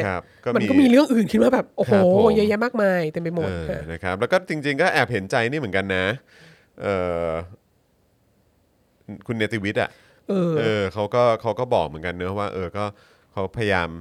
ที่สุดแล้วเนอะเออนะครับนะก็เขาก็เป็นคนที่เคลื่อนไหวจริงจังจริงๆอ่ะเนอะเออนะครับคือคือเราในฐานะผู้ผู้ใหญ่คืออายุเยอะกว่าเขาอะนะแล้วก็เราก็อยู่ในโครงสร้างเยอะกว่าเขาอะนะก็เราก็รู้สึกจริงๆเรารู้สึกอายนะเรารู้สึกว่าแบบโอ้โหแบบสังคมเราต้องสังคมเราต้องให้เนติวิทย์เซฟเดอะเดย์อ่ะใช่เออคือแบบจบด็อกเตอร์จากเมืองนอกกันมากี่คนเนี่ยตำแหน่งทางวิชาการอะไรแค่ไหนกันเนี่ยกริบกันหมดเลยเออไม่สามารถทำอะไรได้แล้วก็ท้ายที่สุดอ่ะพอพอเนติวิทย์ทำไม่สำเร็จก็คือก็คือทำไม่สำเร็จอ่ะคือในในโลกนี้มันไม่มีคนอื่นนอกจากเนติวิทย์แล้วเศร้าเนอะเออเศร้าจริงๆครับใช่ใช่เราเราก็รู้สึกว่ามันเป็นมันเป็นความล้มเหลวของของคนรุ่นรุ่นเราจริงๆที่ทำให้รุ่นลูกหลานมันต้องมาอย่างเงี้ยก็เนี่ยแหละครับที่มาที่ไปของการล่มสลายของอารยธรรมใช่ค่ะแล้วตลกนะเวลาแบบคนไทยชอบพูดนี่เราเป็นอู่อารยธรรมซึ่งแบบตรงไหนวะทุบจังเลยเนี่ยทุบไปหมดแล้วทุบยับเลยเออนะอยากติดแอร์กันก่อนเลยเนี่ยเออนะครับสังคมเรายังไม่หลุดออกจากยุคปฏิวัติวิทยาศาสตร์เลยครับคิดคิดว่ายังไม่ยังไม่ปฏิวัติวิทยาศาสตร์ด้วยซ้ำน่าจะยังไม่ถึงเลยครับสังคมเรายังเป็นยุคยังเป็นศักดินาอยู่ยังเป็นฟิวดอลอยู่ยังไหว้ผีกันอยู่ยังยุคยุคกลางอยู่ยุคกลางใช่ผมว่าผมว่าตรงตรงมายุคยุคมืดยุคกลางอ่ะจริงๆเออนะครับมันคือมันคือยุคนั้นที่ที่ก็แค่ว่ามีสมาร์ทโฟนนะครับเออนะมีมีไฟฟ้าใช้ซึ่งซึ่งเดี๋ยวนะเดี๋ยวนะมีมีมีมิสหายที่เป็นเอ็กซ์เพิร์ททางด้านยุคยุคกลางเนี่ยเดี๋ยวเขาจะโกรธเขาก็จะบอกว่ายุคกลางมันไม่ได้ล้าหลังอย่างงนอย่างงี้งี้ครับผมเออซึ่งเราก็เราก็เราก็เชื่อเขาอะนะแต่ประเด็นคือประเด็นที่บอกว่าหมายถึงยุคกลางก็คือว่าไม่ใช่ไม่ใช่ว่าไม่ใช่ว่าไม่มีคนมีความรู้ไม่ใช่ว่าไม่ไม่มีวิทยาการมีแต่คนที่มีความรู้คนที่มีความคิดคนที่มีวิทยาการต้องแอบซ่อนไว้ ต้องอย่าบอกใคร พอถ้าออกมาแล้วออกมาพูดมันก็จะโดนโดนไงต่างๆนานาโดนเผาโดนตัดหูโดนประหารชีวิตอะไรเงี้ยใช่ใช่ใช่เลยครับ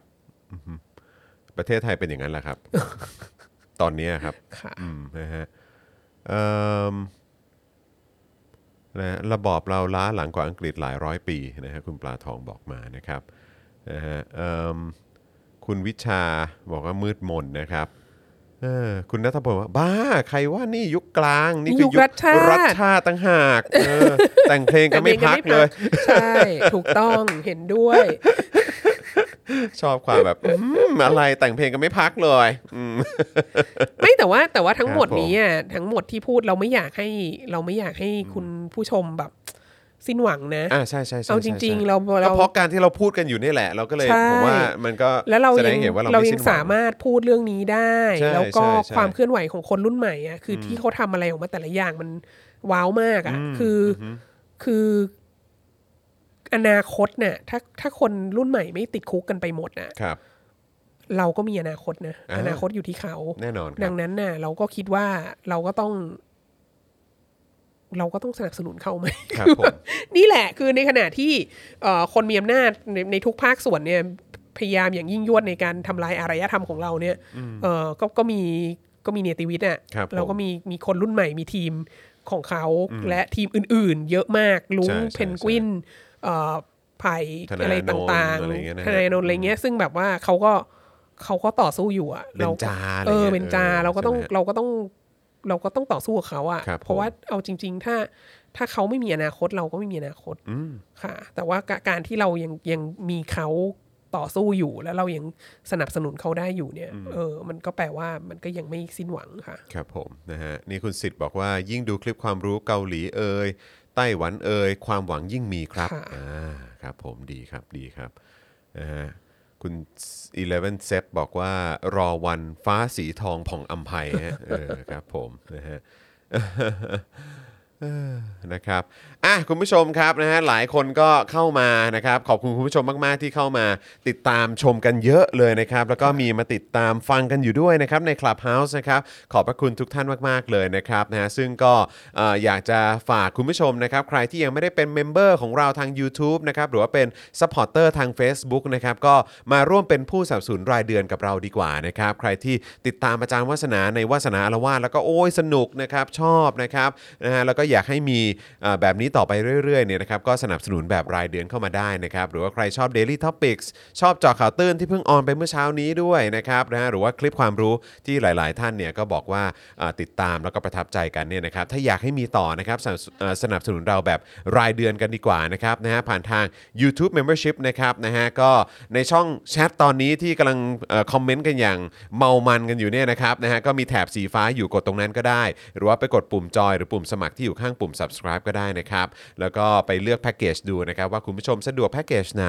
ที่จะสนับสนุนเราต่อเนื่องกันทุกๆเดือนนะครับนะฮะจะได้ตัดยอดกันแบบอัตโนมัตินะครับพอเจอแพ็คเกจที่ถูกใจแล้วนะครับนะฮะก็กดเลือกอ่ากดเข้าไปนะที่ปุ่มจอยนะครับแล้วก็ไปเลือกวิธีการชำระเงินนะครับ เอ่อ เลือกวิธีการที่ตัดยอดแบบอัตโนมัติดีกว่านะฮะจะได้ไม่ต้องมาพะวงกันทุกสิ้นเดือนนะครับนะฮะก็เป็นบัตรเครดิตเดบิตก็ได้พ่วงกับค่ามือถือรายเดือนก็ได้ในเครือข่ายมือถือนะครับหรือว่าจะใส่ Wallet ก็ได้ครับเติมเงินเข้าไปใน Wallet แล้วก็พ่วงกันนะครับแล้วก็ไปกรอกรายละเอียดให้ครบถ้วนเรียบร้อยกดยืนยันก็เป็นเอ่อ YouTube นะฮะ Membership แล้วนะครับนะฮะส่วน Facebook นะครับก็ง่ายเหมือนกันนะครับ Facebook ก็ระหว่างที่ดูไลฟ์นี้อยู่เนี่ยใต้ไลฟ์นี้เลยข้างกล่องคอมเมนต์ก็มีปุ่มสีเขียวที่มีรูปหัวใจอยู่นะครับกดปุ่มนั้นก็ได้นะครับแล้วก็เข้าไปเลือกนะครับช่องทางการชำระเงินที่คุณผู้ชมสะดวกนะครับนะแล้วก็สามารถตัดยอดได้อัตโนมัติต่อเนื่องทุกๆสิ้นเดือนนะครับจะได้ไม่ต้องมาพะวงกันนะฮะทุกๆเดือนนะครับนะฮะพอเลือกได้แล้วกรอกรายละเอียดให้ครบถ้วนกดยืนยันแค่นี้ก็เป็นซัพพอร์ตเตอร์แล้วครับนะฮะใครดูผ่านทาง Facebook อยากสนับสนุนเราก็กดดาวเข้ามาก็ได้นะครับแบบเป็นการเติมพลังรายวันนะครับหรือถ้าคุณผู้ชมที่ติดตามทาง YouTube แล้วก็ Facebook อยากจะเติมพลังเข้าบัญชีธนาคารของเราก็ได้ด้วยเหมือนกันนะครับผ่านทางบัญชีกสิกรไทยนะครับศูนย์ หก เก้า แปด เก้า เจ็ด ห้า ห้า สาม เก้าหรือสแกน คิว อาร์ Code ก็ได้นะครับผมเติมพลังเข้ามาได้เลยนะครับแล้วก็ยังมีให้คุณผู้ชมไปช้อปปิ้งกันได้นะครับที่ Spoke Dark Store ของเรานะครับนะตอนนี้จริงๆมีหมอนอันใหม่แล้วนะ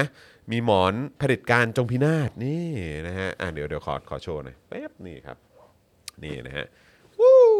นะครับนี่นะฮะเป็นผลิตภัณฑ์ใหม่ของเรานะครับแล้วก็เช่นเคยครับอย่างที่ทราบกันนะครับก็จะมีทั้งเอ่อเสื้อยืดลายต่างๆนะครับนะฮะแล้วก็ยังมีแก้วนะฮะของเจาะข่าวตื้นแล้วก็ Spoke Dark ที วี ด้วยนะครับนะฮะมีถุงผ้าด้วยนะครับผมนะก็ไปช้อปปิ้งกันได้นะครับเอ๊ะนั่นคืออะไรอันข้างล่างเนี่ยเอออันนั้นคืออะไรฮะอ๋อของเมื่อวานนี้โอเคครับผมนะฮะก็จริงๆเช้านี้นี่คืออะไรฮะพี่แขกทำพี่แขกทำผัดไทยเส้นเส้นจันทร์ใช่ไหมผัดไทยเส้นจันทร์จะมีเหลือไหมเนี่ยนั่นน่ะสิเที่ยงครึ่งแล้วเนี่ยเออนะครับผมควรจะรีบไปใช่ครับนะฮะกลัวกลัวเดี๋ยวจะหมดนะฮะอ่ะโอเคก็แล้วก็เดี๋ยวเย็นนี้เดี๋ยวมาเจอกันได้นะครับนะกับพี่โรซี่นะครับแล้วก็พี่แขกคำปากานั่นเองนะครับนะใน Daily Topics ของเราวันนี้จะเป็นหนึ่งหนุ่มนะฮะเอ้ยสองหนุ่มสิมีอาจารย์แบงค์ด้วยนะครับนะแล้วก็มีอีกสองสาวนะครับที่เดี๋ยวจะมาพูดคุยกันนะครับส่วนสัปดาห์หน้าในช่วงเวลานี้นะฮะเช้าวันศุกร์เนี่ยก็เดี๋ยวจะสลับเปลี่ยนเป็นอาจารย์วินัยนะครับซึ่งจะมากับเรื่องอะไรก็เดี๋ยวรอคอยแล้วก็ติดตามกันได้เลยนะครับนะฮะแต่ว่าสำหรับวันนี้วาสนาอารวาสนะครับหมดเวลาแล้วซึ่งอาจารย์วาสนามีสอนต่อไหมเนี่ยมีมีมีนี่นี่นี่ชุดประกอบการขออภัยครับนะฮะเมาเมากันนานจนแบบว่าเดี๋ยวจะไม่มีเวลาทานอาหารแล้วไม่มีเวลาเตรียมตัวนะครับนะฮะยังไงเดี๋ยวกลับมาเจอกับอาจารย์วาสนาได้ใหม่ในวาสนาอารวาสนะครับแล้วก็ย้ำอีกครั้งนะครับคุณผู้ชมใครที่ชื่นชอบคอนเทนต์ของเราใครชอบวาสนาอารวาสใครชอบ Daily Topic Spoke Dark ที วี เจาะข่าวตื้นอย่าลืมสนับสนุนเรากันแบบรายเดือนด้วยนะครับนะฮะส่วนวันนี้หมดเวลาแล้วนะครับสำหรับ รายการของเราในช่วงเช้านี้นะครับผมจอห์นวินยูนะครับอาจารย์วาสนาวงศ์สุรวัฒน์นะครับอาจารย์แบงค์มองบนถอนในใจแปลงพลางแล้วก็น้องบิวมุกควายเครียดของเราเนี่ยนะครับพวกเราสี่คนลาไปก่อนนะครับสวัสดีครับสวัสดีครับสวัสดีค่ะบ๊ายบายครับ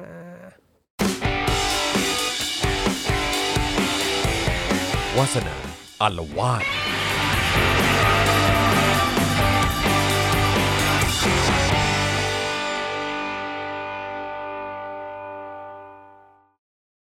คุณผู้ชมที่อยากจะสนับสนุนเราผ่านทาง YouTube Membership นะครับง่ายนิดเดียวครับแค่กดปุ่มจอยที่อยู่ข้างปุ่ม Subscribe ใน YouTube Channel ของเรานะครับเมื่อกดปุ่มจอยแล้วก็เลือกได้เลยนะครับว่าอยากจะสนับสนุนเราในแพ็คเกจไหน